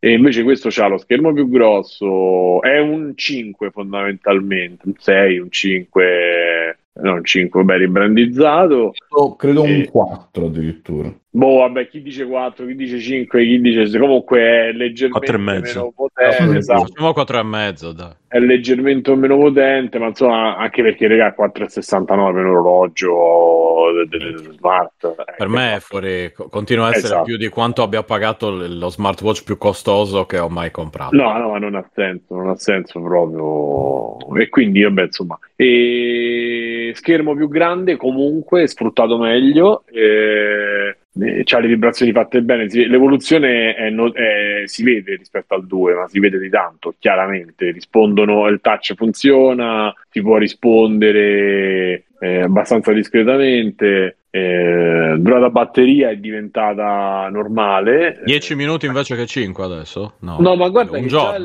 il 2, quello che c'ho io, con dopo un aggiornamento software facevi veramente una giornata e un pezzo, cioè veramente se stavi sì ormai, ma aspetta, ormai tenendo, cioè con le cose attive, diciamo tutto attivo. ok tutto attivo con io ci faccio, perché poi l'ho usato fino a ieri, una giornata 36 ore e questo qui è nuovo, durano troppo poco, non gli Apple Watch, dico in generale tutti gli Apple Watch il mio ho disabilitato un paio di cose, ma mi dura 20 giorni la batteria. Ma c'hai il Pebble, che c'hai? No, c'ho la Mazfit GT qualcosa. Ah, il Pebble non esiste più. Appunto, non li sei più, no. No, purtroppo, che era l'unica cosa figa, perché cioè, l'unica idea figa degli Apple Watch, degli smartwatch era quella, averci le ink e averci una roba che ti dura all'infinito, e chiaramente l'avevo comprato, esatto, e distrutto. Io lo uso per le notifiche più che altro, per leggere, per guardare. Io feci il Kickstarter del 2, Simo. Mi ricordo. Ma di che cosa? Lo annullarono, perché vennero comprate da... Ma qua chi? Pebble, sì, è vero, Pebble l'ha comprato, anche guarda, me lo ricordo, ma... qualcuno li compra, sì. Garmin, sì, mi sembra. Garmin, sì. E quindi annullarono il Kickstarter del Pebble 2. Sì, annullarono proprio il Pebble. Hanno mantenuto il nome Pebble, ma poi non c'entra un cazzo. Mi pare che da qualche parte era uscito un Pebble che però era... Il primo aveva avuto... L'avevo comprato a Parigi, mi ricordo ancora, l'avevo comprato a Parigi durante un viaggio. Allora, ho fatto un viaggio a Parigi, cioè non è che ci ho fatto un viaggio a Parigi, e a 2 ore da qua, e l'avevo comprato lì, mi ricordo ancora il primo lo feci vedere. Esatto, non si dirà mai orologio. Non lo so. L'orologio. Diciamo comunque, io volevo sapere, piuttosto che Simone, ma in centro a Roma hai incontrato qualche streamer che stava facendo live? No, ho detto che forse ho visto Jonathan Blow. Sono piuttosto sicuro, poi non sono andato a controllare. No, ma io volevo sapere invece di quando hai visto Santranilo. A me interessa Santranilo. Che... Pronto? Ancora regge, ancora cammina da sola, ancora si mette il rossetto come da giovane, quindi praticamente sul naso e sul mento. E lo sa che io sono il Mago Gabriel, Santranilo. Tutta vestita in giallo e niente, passava, parlava da sola, ha girato allora... Ok, no, okay. Però da solo, come noi allora. Esattamente. Quindi cazzo, devo 89 dire anni. 89 anni, sì, perché poi da arrivare controllo. Esatto, quindi proprio massimo di max respect. No, ma Santranilo è un'istituzione. Poi dopo la cosa del Mago Gabriel per me è esatto. Forever in my heart. Esattamente. E quindi così. E ragazzi, io con questo vi abbraccio e vado a dormire adesso. Ciao Simo. Ciao ragazzi, buonanotte. Ciao. Guardate cosa? Guardate live mia del mistro per Federici su Ravenous Devils prima di guardare quella di multiplayer, perché così avrete un déjà vu davanti alla TV. Beh, va bene. Abbiamo fatto una live quasi normale, ragazzi, quasi normale. E non vi vergognate. Però. Sì, che tra l'altro stavo dicendo anche prima, adesso che Simone ha risolto con le key di cosa, saranno live quotidiane su Free Playing di Simone. Esattamente, con questi speciali. Sì, assolutamente. Buonanotte ragazzi. Ciao, buonanotte. Ciao. Sì, volevo dire, a proposito della live su Ravenous Devils, mi sto attivando per metterla anche su YouTube e su tutto quanto, anche se non sto avendo il tempo ultimamente, però arriverà su YouTube, arriverà su Patreon in formato podcast, quindi stay tuned. E niente, vabbè, chi c'è? Mirko? Qualcosa? Allora, sì, mi sono finito di vedere The Dropout, che è questa serie su Disney Plus che racconta la storia fondamentalmente vera, che io non sapevo minimamente, ma è stata una roba grossissima in realtà, e che praticamente racconta la storia di tale Elizabeth Holmes che negli anni che vanno dal 2004-2005 fino al 2018 quella di Tiaranos. Madonna, sì, te la sapevi quella storia di Bru? Lei è famosa nella cerchia tech, perché sì, ha fatto sta super true, ma a parte poi che lei prometteva... Ma allucinante. Io guarda, di tutta sta questione non ricordo niente, forse qualche immagine che vidi anni fa, forse la copertina di Forbes mi era capitato, del Times. Sì, vabbè, comunque, detta brevemente, lei era una super imprenditrice startup di, non lo so, californiana, che aveva fondato questa Theranos che prometteva, non lo so, con un apparecchietto tipo smartwatch o qualcosa del genere. No, in realtà non era un apparecchietto, era il fatto che invece che farti un prelievo, quindi prendete fialette di sangue e poi spedirle in laboratorio, ti prendi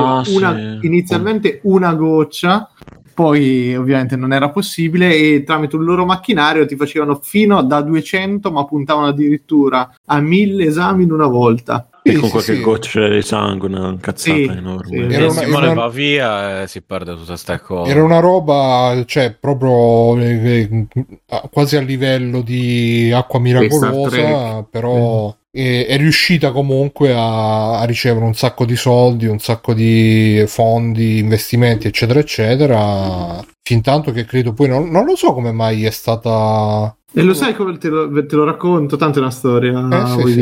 E allora lei, fondamentalmente, per chi non l'ha seguita, fondamentalmente ha rubato cifre per milioni di dollari in una maniera incredibile, ed era riuscita a coinvolgere veramente il top del governo americano, per cui c'erano sottosegretari alla difesa, Bill Clinton addirittura, Henry Kissinger, cioè c'era gente a dei livelli spaventosi che credeva sta ventenne, perché quando è partita tutta la situazione lei era poco più che ventenne, che sta macchinario funzionava. Ma a parte che è andato avanti per quasi 10 anni tutta sta faccenda, che io non mi capacito come praticamente riuscisse a fotte tutta sta gente, nessuno gli chiedesse di veramente vedere le prove, nessuno si stancava di essere mandato sempre al mittente dicendo sì ma funziona, non è vero, sempre con scuse, robe, cioè allucinante. E l'hanno sgamata perché alla fine i dipendenti, alcuni avevano capito quello che era successo, e c'era un giornalista che aveva ricevuto delle segnalazioni da parte di altri, ovviamente concorrenti, che dicevano guarda che sa che sta macchina è un po' avveniristica. Infatti lei, la macchina non ha mai funzionato, quella di loro, ma manco proprio nemmeno da vicino, insomma. E che è successo che loro hanno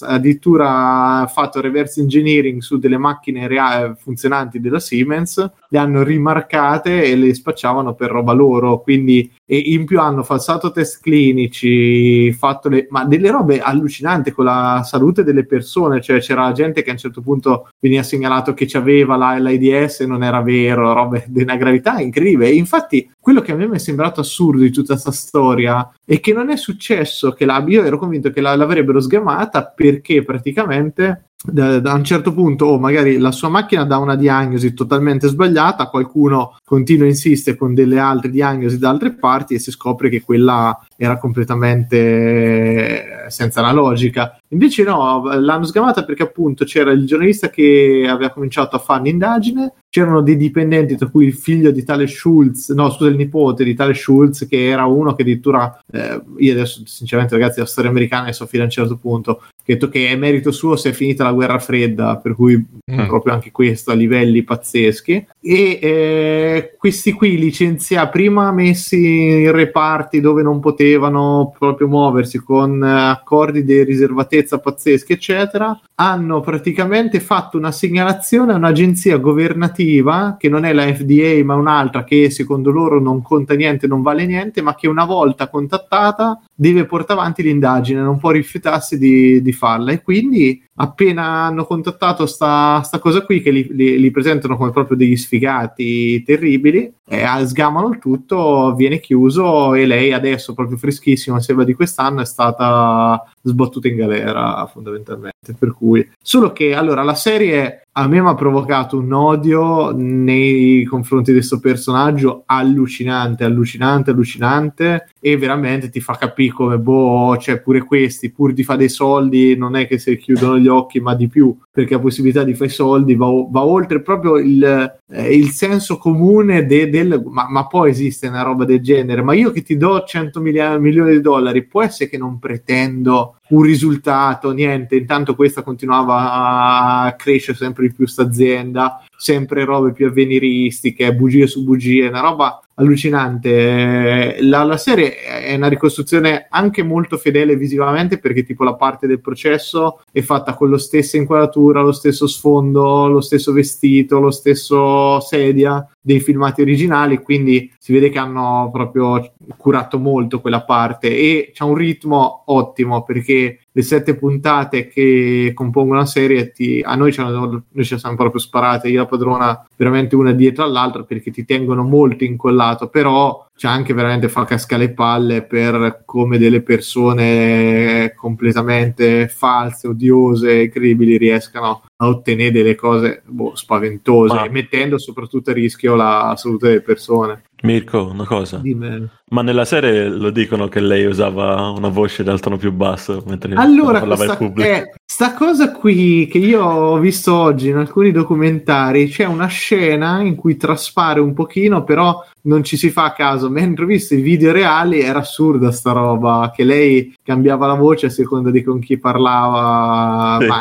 A me è una persona che, se guardate i video, cioè sti occhi pallati, super inquietanti, cioè a me solo guardarla nella faccia mi mette inquietudine, non riesco a capire come appunto le persone riuscivano a fidarsi in sta maniera, cioè doveva aver fatto. Credo che abbia anche un attimo cavalcato l'onda del femminismo, sì, perché lei poi ha cominciato anche sul giornalista, fondamentalmente cominciato a dire che l'attaccava soltanto perché era una donna e perché era invidioso, perché c'era tutta una serie di invidie, cioè c'era una violenza in certi comportamenti allucinanti, sia come trattava i dipendenti, gli ex dipendenti, era proprio un'organizzazione di stampo quasi mafioso, dicevano che c'era un regime di paure, di terrore, infatti la gente che continuava a firmarsi NDA, sta roba, e vite rovinate, c'è anche uno che si è suicidato a un certo punto, quindi è una questione veramente allucinante. Però la gente si fidava, contenti loro. E a me sta molto sul cazzo, detto tra di noi, il lato proprio morale, che queste persone continuino a prendere soldi dalle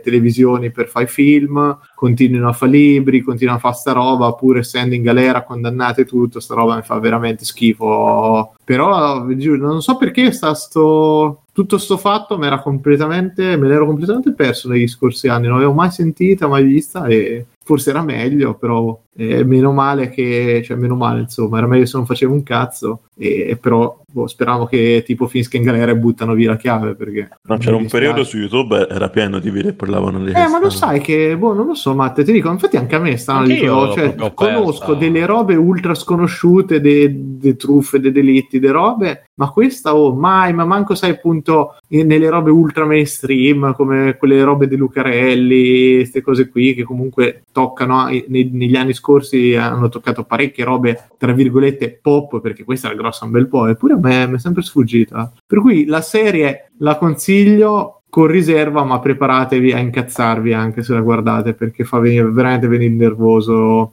a pensare a tutta questa situazione. E a me tra questa e ce n'era anche quell'altra, cos'è, Chasing Anna, queste cose qui mi comincia a fare un po' girare i coglioni, e dico che queste persone comunque siano sempre sulla cresta dell'onda, ovviamente non per nulla di positivo in questo caso, però secondo me ci sarà comunque chi tenderà a mitizzarle e dirà ho fatto bene, se gliel'hanno dati i soldi, sai, cioè, e mi fa un po' schifo sta roba, però vabbè.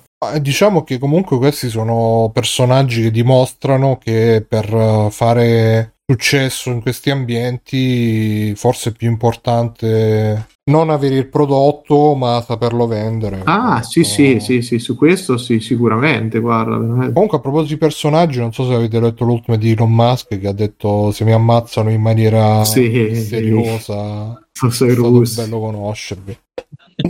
che lui è un altro che ma lei però non lo so veramente, cioè mi sembrano persone che anche proprio dal primo sguardo mancano totalmente di empatia, c'hanno qualcosa che non lo so, ma che c'ha un po' anche Zuckerberg, sta sensazione, ti trasmette almeno dalle foto, poi magari ci vai a cena e ti diverti anche, però c'hanno un po' questo effetto straniante, almeno a me mi dà così, perché ti dico l'attrice è un conto, ma quando ho visto i filmati di questa ho detto ma veramente però forse mica, vedendola col senno di poi sì, sicuramente è falsata, ma no, guardati proprio cioè quando ti guardi i processi, ti dico appunto fissato con Un giorno in pretura e ste robe qui dei processi ne avrò visti centinaia di ore ormai, e lì vedi gente comune con la loro ignoranza, con la loro roba e coso. Qui c'è sempre un'aurea proprio di inquietudine che mi trasmette, vede queste cose, che ce l'aveva anche quello di The Jinx,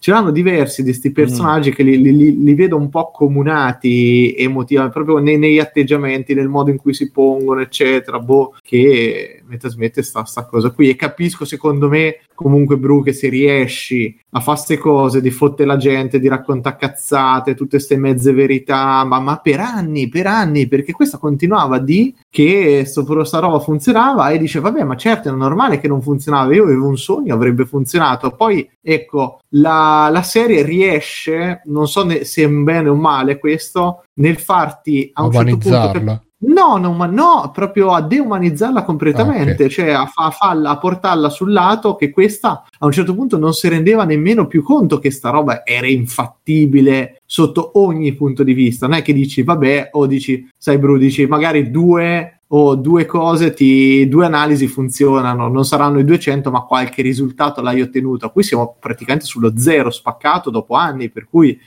come cazzo fai? È continuato, sì no, ma funzionerà sta cosa, certo, perché se tu vuoi le cose funzionano. C'è quella mentalità poi è molto americana, con tutto quel discorso che a 18 anni voleva, il suo sogno era fondare una società e diventare ricca, tutte queste cose, poi scopri che il padre era dietro la Enron, vicepresidente, altro. Quella me la ricordo, la Enron è proprio società energia che ha fatto un botto di quelli giganteschi in America, è stato uno scandalo pure quello gigantesco, per cui allora siamo così sicuri che fondamentalmente la mela cade lontano dall'albero, vediamo, capito? Allora mi sa che lì non è solo lei, ma è un po' un sistema che a un certo livello te diventi così, anche perché quello che c'è intorno ti porta a essere così. Però ma addirittura stanno facendo anche un altro film con Jennifer Lawrence. Sì, ma quello è anni, quello l'avevo letto, che lo faceva Dan McKay, che è quello che ha fatto cosa anche Don't Look Up.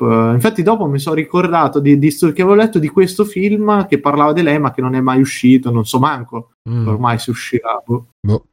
Sì, comunque forse fu proprio in quel periodo che uscì anche la cosa di Juicero, non so se l'avete mai sentita, quella, la macchina per fare le spremute super high tech che tipo ti davano sta macchinetta che però poteva andare solamente con delle specie di pacchetti che ti vendevano loro, che contenevano la frutta, e con la macchinetta mettevi dentro sti pacchetti e ti spremevano la frutta e ti usciva la spremuta super fragrante, solamente che poi tipo un giornalista sempre prese uno di sti pacchetti, fece vedere che lo potevi spremere anche semplicemente con le mani, lo schiacciavi, usciva il succo. E fu sì, perché poi loro vendevano tipo sta macchinetta a $300 e i pacchetti ancora di più, sì, su quelle cose là un po' è tutto un mondo, un po' anche con Elon Musk che fa tutti sti eventi, presenta che cos'era che presenta quella specie di pick up super squadrato, oppure manda la Tesla nello spazio. È tutto hype che alimenta hype, che attira finanziatori che speculano, perché sanno che più uno è in vista e più le quotazioni aumentano oppure diminuiscono, però poi alla fine sotto di sostanza a volte non c'è niente. E tra l'altro poi sto mondo della salute, salutismo, ce ne stanno di gadget che ti promettono, che ne so, l'anello che ti promette di misurarti la pressione, che è un'altra cosa abbastanza fisicamente, anche se là forse c'è qualche, o comunque roba del genere, smartwatch che ti misurano pure la pressione o la glicemia senza pungerti, che sono tutte cose che sicuramente farebbero comodo, però boh, chissà se. Niente, nel frattempo io comunque mi sono andato a vedere un po' di foto di San Remiro da giovane, che Simone mi ha triggerato prima. Devo dire che da giovane Rossetto se lo sapeva mettere ed era anche un bel vedere. Poi vabbè, a 89 anni magari 89 anni. Non rende più di tanto, però vabbè. Però vabbè. E chi rimane? Stefano? Io praticamente la stessa cosa la settimana scorsa, non ho c'ho niente di che, miau, esatto, ho la gatta che miagola, okay. No, niente di Niente di che di interessante. L'ultimo gioco che ho giocato è stato Ravenous Devils, quindi fatto bene. Esatto, anzi devo anche finirlo, ma davvero è un periodo in cui sono abbastanza privo di stimoli su qualunque cosa. Ricordiamo che Mirko giovedì sarà alle 17 ospite del 16-bit. No, 16-bit è prima, dopo penso finito quello rimane e fa con noi una live sul gioco. Quindi poi uno speciale Ravenous, non è neanche una rubrica... Non è chiaro effettivamente in che, perché ti dico dal calendario c'è alle 16 bit con Francesco e poi alle 17 rimane sempre lui con noi, per cui tanto dice poi quello dopo è alle 19, per cui non credo sicuramente che faremo dalle 17 definite il gioco alle 21, esatto, a parte quello una bella cagata, bella luna, esatto. Ecco. Sì, che tra l'altro io l'ho spammato oggi pensando che fosse oggi. Infatti appena arrivato Mirko subito ho detto come è andata con Serino? E Mirko che cazzo è giovedì? E quindi ascoltatevi anche la puntata di NG Plus Italia, che è stato sempre ospite Mirko, credo che abbia interceduto Stefano per farlo entrare in NG Plus. Sì, ovviamente. No, in realtà conosco questo ragazzo, una comunicazione dal conigliastro che mi ha detto c'è Mirko, vieni anche tu. Sì. Ho detto ok. Ho capito. E chi più? Dove altro sei stato, Mirko? No, basta, finito. Come è finito? Non è vero. Finito, Mirko, no, dopo gli altri due, se volete sentire la loro versione della storia, la trovate su Indie Devat e su Console Generation. Che poi ma tu sei stato anche da, scusa, adesso c'è Fabio, sei stato da Mustang. Sono stato anche da Fabio, io scusa Fabio, me l'ho fatte talmente tante questa settimana. È da tanto il successo gli ha dato la testa. Adesso perché sapete che adesso sto facendo un nuovo apparecchio per farvi le analisi del sangue, se volete, per cui dove posso dare i miei soldi? Esatto. Farne a parte. Indie Devat tra l'altro sono proprio i Troglobites che lo fanno, sì. Quindi quelli che hanno fatto il porting su Switch e su console, credo. Se volete sapere veramente cosa vuol dire fa un gioco con i numeri, cifre e tutto, secondo me loro stanno facendo un gran bel lavoro da quel punto di vista, perché ogni giovedì fanno vedere il nuovo progetto e fanno vedere a che punto sono, quali sono le problematiche, cioè ragionano proprio sul progetto che stanno appunto facendo in diretta e mostrano gli avanzamenti di settimana in settimana. E così, va bene. Fabio? Allora sì, io ti consiglio due manga. E il primo in realtà vi giro il consiglio che ci aveva dato Nicola settimana scorsa, Gannibal si chiama, di cui ci aveva parlato lui. Ho preso il primo numero ed è una bomba. È un horror ambientato, fa un po' un po' Resident Evil 7, un po' Siren, un pochino anche Twin Peaks, come diceva lui. È la storia di questo poliziotto che viene assegnato a questo piccolo paesino giapponese sperduto nelle montagne perché il suo predecessore è sparito. E essenzialmente, diciamo, sin dall'inizio si rende conto che la forza di polizia in questo villaggetto non c'ha nessun ruolo perché c'è tutta una serie di gerarchie interne a cui uno straniero come lui non riesce a accedere. Un po' lui è pure un po' un coglione e quindi sta cosa non aiuta. E soprattutto c'è una famiglia, quelle che abitano sto paesino, che è un po' la famiglia dei selvaggi, un po' mafiosetta, insomma quella che gestisce le cose e che ricorda un po' la famiglia dei Baker di Resident Evil 7, per quello lo dicevo. E il poliziotto che c'è stato prima di lui è sparito dopo che ha accusato tutto il villaggio di essere un gruppo di cannibali. Essenzialmente la prima parte del fumetto di questo numero ti fa vedere un po' l'ostracizzazione di questa piccola comunità con il poliziotto e essenzialmente un po' ti instilla il dubbio del fatto che effettivamente c'è qualcosa che non va dentro questo paese e soprattutto in questa famiglia diciamo a capo del paese. Sembra un po' il film Il Sospetto, quello con Mads Mikkelsen, in cui lui, tutta la comunità pensava che lui fosse un pedofilo, però è al contrario, quindi c'è lui che pensa che tutta la comunità sia composta da cannibali. Ed è bellissimo, cioè proprio super, super tensione. perché poi lui si è portato ovviamente la moglie con la figlia piccola, la moglie è buona ovviamente, ci mancherebbe, e quindi la moglie trova a casa una scritta sul muro di casa, scritto tipo scappate via, insomma tutti questi piccoli, cioè cinnone, tipo c'è l'ottava di sera, chiaramente. No, dicevo con la scritta sei buona, altro. E quindi praticamente tutta la prima parte è tutta costruita sulla tensione così del tizio di città che arriva in una piccola comunità e viene spaventato, no? Tipo che all'inizio lo invitano a bere qualcosa fuori, invitano pure la moglie e la moglie non ci vuole andare e lui si inventa che la moglie è tornata in città a trovare la madre e qui là gli dicono guarda qui siamo una piccola comunità, noi sappiamo tutto, vediamo tutto, sappiamo che lei sta a casa. Quindi sono tutti questi piccoli hint che fanno crescere la tensione e poi alla fine del primo numero esplode la tensione e quindi non vedo l'ora di leggere il secondo. Molto molto molto bello, Gannibal si chiama. Mm-hmm. E poi vi consiglio un classico moderno che non avevo mai letto, ne parlavamo già con Mirko prima della puntata, che è Solanin di Inyo Asano. So che Bruno voleva che scandissi bene il nome. Scusa, com'è che si chiama? Solanin, poi che cazzo, non so come si pronuncia. Leggetelo in un periodo in cui siete o particolarmente felici per buttarvi giù di morale o particolarmente tristi per darvi il colpo di grazia, ed è la storia di questi due ragazzi in Giappone chiaramente che si sono trasferiti a Tokyo dopo la laurea e vivono una vita totalmente media, quindi lei è un'impiegata, lui fa pure lui qualche lavoretto part time, sognando di diventare un musicista ma sapendo di non poterlo fare. Esatto. E a un certo punto infatti praticamente già la copertina vede tutte ste chitarre.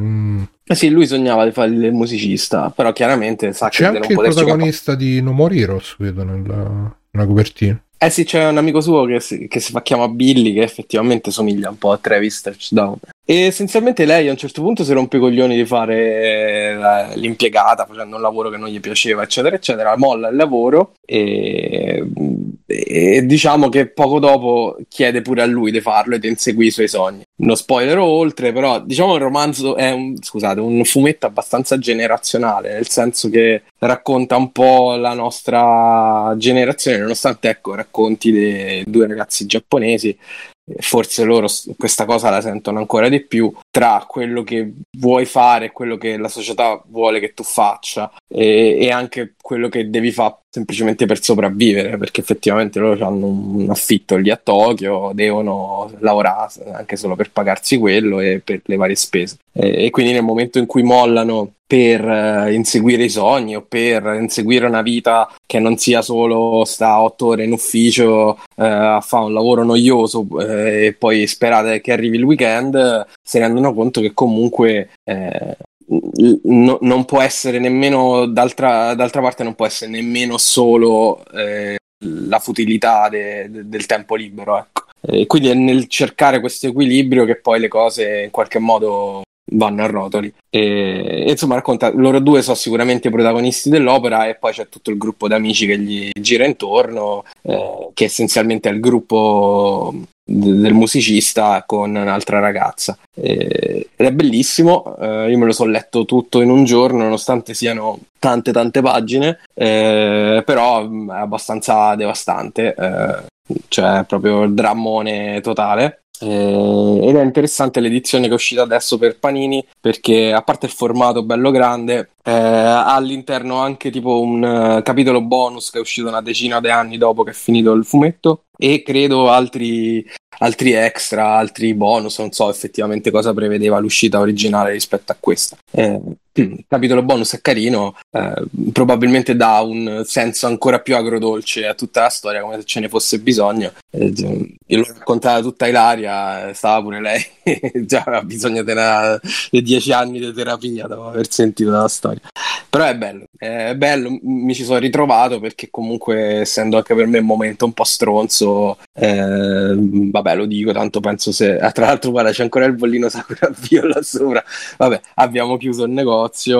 Perché insomma le cose non andavano e quindi niente, ci siamo trovati, ci troviamo in questa situazione in cui l'incertezza nel futuro, penso un po' come quasi tutta la nostra generazione, per chi per un motivo, chi per un altro, l'incertezza nel futuro, di non sapere bene dove sbatte la testa, non solo economicamente ma magari anche nei rapporti con gli altri, insomma per tante cose, ecco. Ed è bello che un autore dall'altra parte del mondo, che racconta effettivamente una quotidianità molto molto giapponese, però sia in grado di toccare delle corde anche di un pubblico occidentale come posso essere io, come può essere chiunque abbia letto questo fumetto, perché so che comunque è un cult, insomma, è piaciuto moltissimo a chiunque l'abbia letto. Che significa il titolo Solanin? È una canzone che scrive lui, comunque all'inizio c'è scritto che è un alcalino, aspetta te lo leggo, allora eccolo qua. Solanin è l'alcaloide glicosidico che si trova nelle piante solanacee, è presente anche nei germogli delle patate, ha un sapore amarognolo ed è tossico, può causare mal di pancia e vertigini. Però essenzialmente è il titolo della canzone che scrive lui, proprio la canzone quella che dice no, o sfondiamo con questa o smettiamo di fare sta cosa, e quindi è ricorrente poi durante la storia, perché è un po' un punto di svolta di tutto. Molto molto bello, poi stile fantastico, mi è piaciuto un sacco. Anche Gannibal ha uno stile molto molto figo. Boh, non lo so, io quando vedo ste chitarre onestamente... Beh, guarda, in realtà ci potresti sostituire il sogno della musica con qualsiasi altro sogno creativo, ok? Cioè l'idea di fare una cosa che ti piace, una cosa creativa che ti piace, rinunciando magari alla sicurezza economica, rinunciando al pagare l'affitto sicuramente, o rinunciando al fatto che il capo ti guarda male o gli amici ti guardano male perché non riesci mai a sistemarti, i tuoi genitori, parla eccetera anche eccetera. Del mondo della musica, cioè a livello di business, o rimane solamente un mondo fantastico ma inaccessibile? Parla un pochino, c'è un personaggio che è un manager che lui incontra, che prima faceva parte di un altro gruppo, però non è un fumetto sulla musica, cioè è un fumetto sulla musica come metafora, appunto, dicevo, del sogno, ma non tanto della musica in sé. No, perché comunque c'è questi sogni, come può essere la musica, fare lo youtuber, fare la modella, l'attore, il cantante, quello che vuoi. Alla fine forse la cosa peggiore non è tanto non arrivarci, ma viceversa arrivarci e renderti conto che è una merda pure quello, forse. Guarda, c'è un momento in cui loro devono scegliere tra arrivare in questo mondo in un certo modo, non arrivarci proprio, quindi c'è questa cosa che dici tu. Ed è interessante pure, in effetti c'è questo questa idea del fatto che forse mantenerlo come hobby è più puro e migliore del doverlo per forza far di lavoro per non rovinarselo, che è una cosa in cui effettivamente sono passato anche io quando scrivevo di videogiochi, no? E il modo in cui professionalizzare un hobby ti potrebbe portare a odiarlo, perché poi effettivamente non è che giochi o suoni o disegni o scrivi solo quello che vuoi, e quindi a quel punto ti devi fare quello che devi fare per lavoro, e quindi arrivi anche a odiarne alcuni aspetti. E effettivamente lui a un certo punto si pone la domanda: ma perché non continuo a fare? Perché lo devo fare per forza di lavoro e non può rimanere un hobby e io a divertirmi a fare al musicista piuttosto che accontentarmi di farlo del lavoro e magari fare cose che non mi piacciono. Insomma, ci sono tanti spunti interessanti, perché poi l'opera è bella, bella corposa, solo che ecco un po' triste, un po' molto triste, poi chiaramente molto giapponese come matrice, quindi c'è proprio il come sempre c'è l'idea della felicità come una cosa che dura poco, effimera, che è la loro metafora del sakura, no? Dei ciliegi che sbocciano e che sono così belli proprio perché sono effimeri.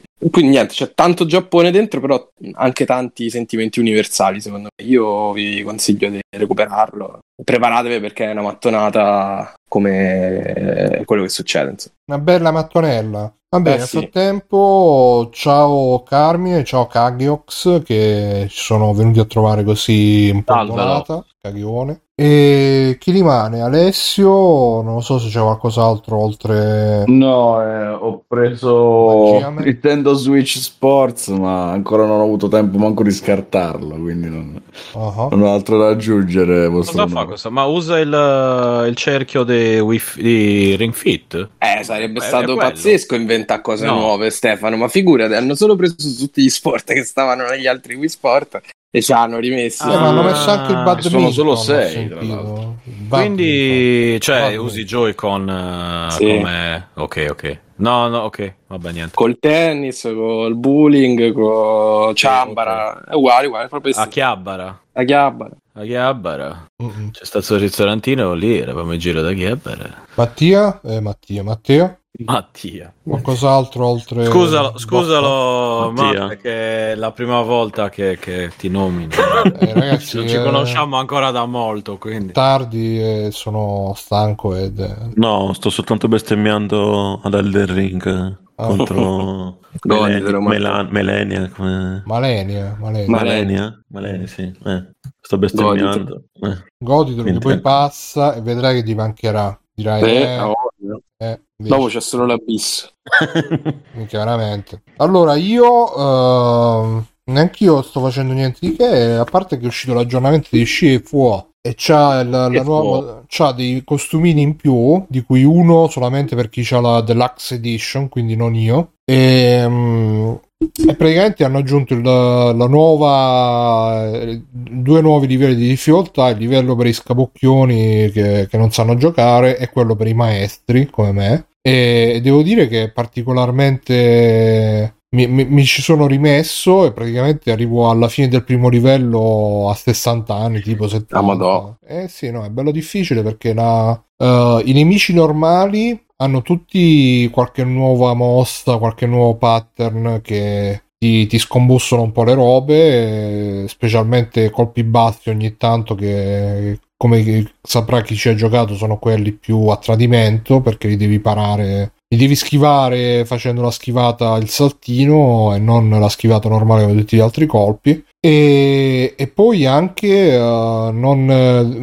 un po' continuano ad aspettare il turno quando ti attaccano, però molto di meno, quindi mentre nella difficoltà normale più o meno se fai una parata 1 poi puoi fare anche il contrattacco sapendo che gli altri staranno lì un attimo ad aspettare che finisci, qua invece spesso ti ritrovi che fai la parata 1 e subito dopo devi fare la parata all'altro, e se invece fai parata e contrattacco l'altro ti mena nel frattempo e quindi rende tutto più interessante, è una nuova sfida. Certo, il gioco è sempre quello, e quindi però e soprattutto i boss, o meglio il boss, perché finora ho visto solamente il boss del primo livello, hanno anche loro appunto dei pattern nuovi, e quindi sono più difficili da sconfiggere. E Kagiox dice: io a quella difficoltà inizio già a 60 anni perché lui sa, cioè non capito, e quindi quindi Sci e Fuo l'hanno aggiornato. Se non ci avete giocato ve lo consiglio sempre, perché credo che sia il miglior picchiaduro che sia uscito negli ultimi 50 anni, è sempre fighissimo. Rigiocarci comunque è stato un po' un tornare a casa, perché ci ho fatto veramente tante ore, e quindi però lo sto affrontando in maniera molto scialla, anche perché non c'avrei davvero il tempo in questi giorni, quindi ogni tanto magari di sera, quando ho finito tutto, dico vabbè, poi mi faccio una partita, anche perché come al solito i livelli sono molto molto veloci e quindi ci stanno lì. Ecco, un'altra cosa è che per affrontare la difficoltà nuova devi fare una nuova partita, quindi devi anche sbloccare tutte le mosse eccetera eccetera. Proprio nuova. Sì, ti fa fare anche il prologo con il nemico, e quindi sta cosa che parti anche senza tutte le mosse eccetera eccetera lo rende ancora più complicato da un certo punto di vista, però il gioco è sempre top. A parte quello, vi consiglio il canale YouTube e Twitch di Luca Wright, che non mi ricordo se venne anche ospite da noi forse una volta tanto tempo fa, sì, pare di sì. Infatti pure io c'ho un vago ricordo. Sì. E che in particolare ha fatto una delle ultime live, ha fatto proprio tutta un'analisi sulla faccenda di cui abbiamo parlato la settimana scorsa delle sale LAN, E ci sono lui e sta facendo queste live lui e un'altra ragazza che si chiama Mara Sanvitale. Sì, è quello a cui avevano rubato l'account, ma Luca Wright, come Ace Wright, diciamo che c'ha questa cosa. All'inizio faceva proprio i video con le cutscene di Ace Attorney, non Ace Wright, Phoenix Wright, scusate. Ah sì, dice Matt, venne, me lo ricordo per quella questione dei video di quei due sul server. Sì, perché all'inizio faceva veramente un casino di video che diciamo correggeva quei due sul server, e adesso per fortuna poi Bruno ricordo che ti invitò anche come psicologo esperto in una live. Pizza, veramente la memoria, è vero sta cosa. La memoria, non me lo ricordo neanche io sta cosa. Sì, no, ma adesso me lo ricordo, adesso mi ha detto che partecipava a una sua live. Veramente la memoria ormai è completamente andata. E quindi dicevo, fa queste live con questa ragazza che si chiama Mara Sanvitale, che è anche lei laureata in giurisprudenza, quindi sono andati a dissezionare tutto il decreto delle sale LAN, anche se poi alla fine più o meno hanno detto le stesse cose che abbiamo detto noi, però hanno fatto proprio un, se volete, sono 3 ore di live, quindi diciamo ve lo mettete mentre state pulendo i piatti, se avete tanti piatti da pulire, e via. Però interessante, dai, hanno fatto anche altri video su altri argomenti, su Cyberpunk me ne sono sentito uno, sono tutte robe da mettere in sottofondo, diciamo. E lui c'ha molto la cosa che magari c'hanno quelli che stanno iniziando di ma sti giornalisti non capiscono un cazzo, invece vi faccio vedere io come si fa informazione.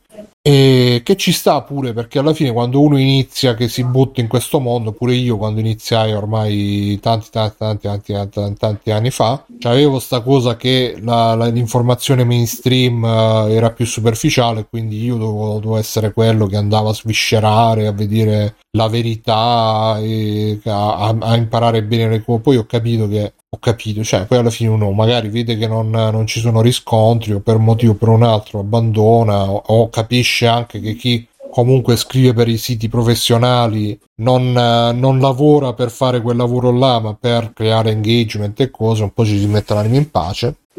E però così. E Kagiox dice, hanno detto le stesse cose, cioè sulle sale LAN di noi, però in maniera molto più noiosa, ma devo dire che la ragazza con cui sta c'hanno una bella sintonia tutti e due, e lei è anche molto simpatica, quindi si lasciano ascoltare / vedere con piacere.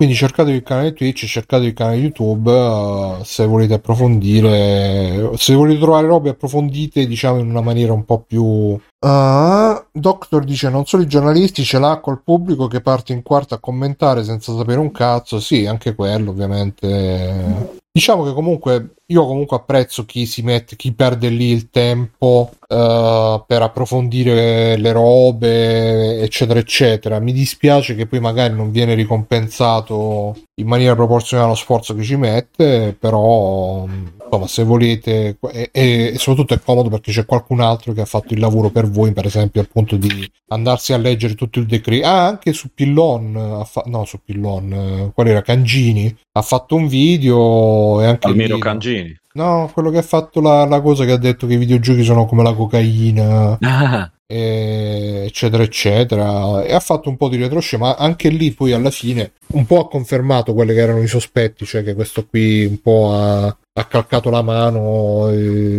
senza seguire molto le robe scientifiche, però insomma dopo che ti senti le live sue c'hai più elementi di tutto, quindi ve lo consiglio. Se non conoscete, vi consiglio anche, come al solito, purtroppo sì, Sakura Bio, il bollino rimane lì, però tra un po' vi ricordo che stiamo lavorando, in realtà no, stiamo soltanto parlando del giubbotto di Salvini di Free Playing, e quindi se ci avete siti, roba eccetera eccetera, faremo proprio un bel bannerone con tutti New Game Plus, Mustacchi, Console Generation, che più Mirko, Indie Game Up, Indie Devat, Multiplayer, 16 pizzerino, tutto e... Perché così dobbiamo fare il free playing network dell'amicizia. Cinematic Esatto. Sì, super amici di Free Playing, quindi se avete qualcosa che volete promuovere, fate un fischio, anche, che ne so, c'ho la macelleria, io sarei, il mio sogno, ecco, a proposito di sogni,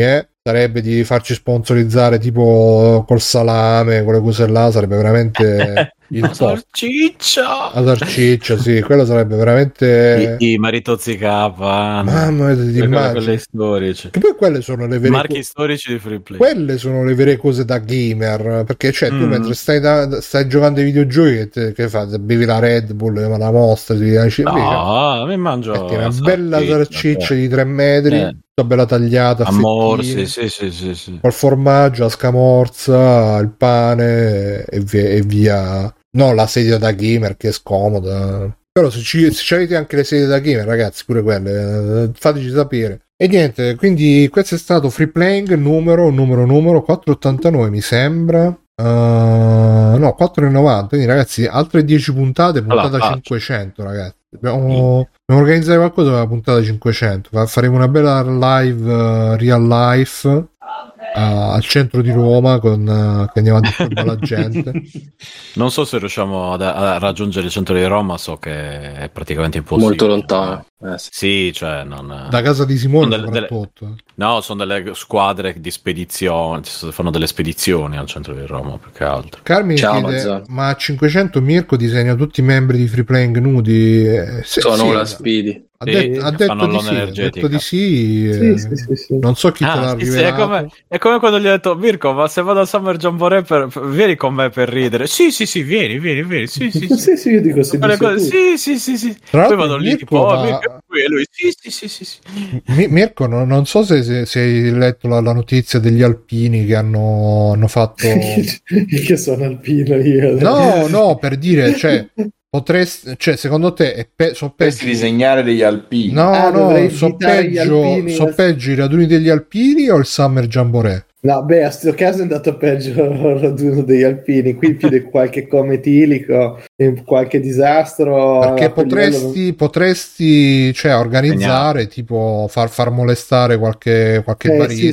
Sì, cioè, io, ma che cazzo. Magari ti travesti da Summer Jamboree e dici, ehi, bella, esatto. È tipico. Sono il signore Summer Jamboree sulla nuvola Speedy. Samuel Jamboree. Sì. Samuel Jamboree. Così ti fanno tutti gli articoli e poi dicono l'Associazione Nazionale Summer Jamboree dice, noi poche mele marce. E va bene, dai, quindi puntata 490 di Free Play. Vi ricordo, se ci volete supportare, patreon.it, paypal.it, venite su Facebook freeplay.it, telegram.it, voce freeplay.it, tutto.freeplay.it, che così ce la divertiamo. Se siete su Patreon avete le puntate in anteprima e le puntate extra prese dalle super live extra di Simone oppure dal canale Telegram.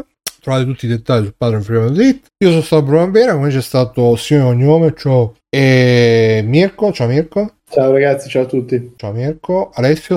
Ciao, avete notato che quando Simone saluta somiglia tantissimo a Bruno quando saluta all'inizio della puntata? Hai visto?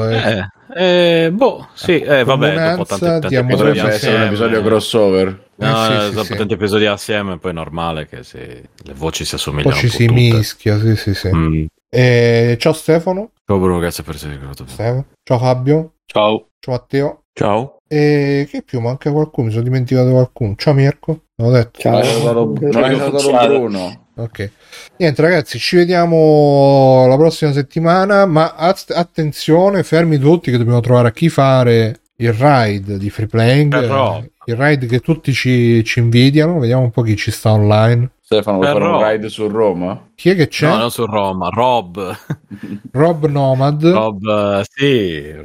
Rob di NG Plus Italia. Esatto. Ma c'è anche il salottino video, gameplay con Piane e Perpa. Il salottino quello di...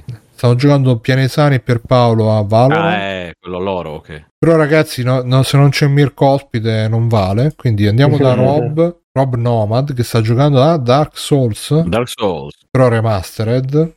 Ciao ragazzi, vado verso casa. No, noi basta che noi come al solito che ci colleghiamo noi e dicono andare a letto, buonanotte.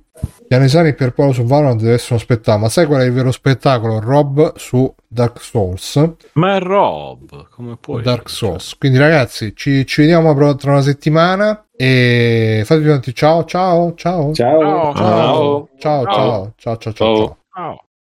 Conan, qual è il meglio della vita? Schiacciare i nemici, inseguirli mentre fuggono e ascoltare i lamenti delle femmine. Questo è bene.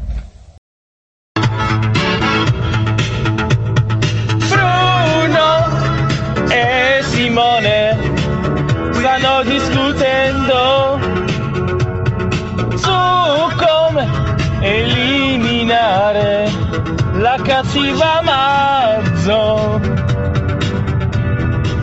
E poi Stefano ha giocato tutti quanti di Yakuza. Mirko disegna una nuvola spiti. Alessio si guarda l'ultima serie di Star Wars. E poi Fabio pubblicizza. Marino Salame, Sakura mio, Free Playing, Free Playing.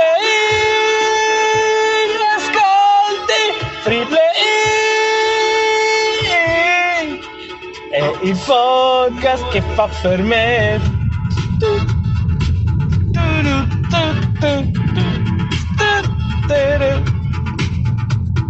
Stefano ora gioca a tutti quanti i grandi A. Simo non si sa che sta friggendo. Alessio va via, ha un anello da buttare. Poi c'è Bruno che ogni tanto cerca di parlare di videogiochi. Forse non ha capito che fa prima parlare di extra credits. Come vuoi non comprare su Extra Credits, bastardo. Free Play, ascolti, Free Play, ascolti, Free Play, è il podcast che fa per me. A solo, vai Davide, a solo.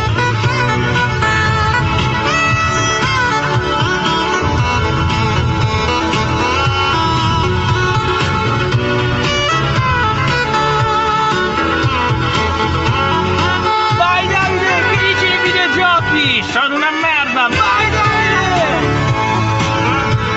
Basta, sono arrivato a lavoro.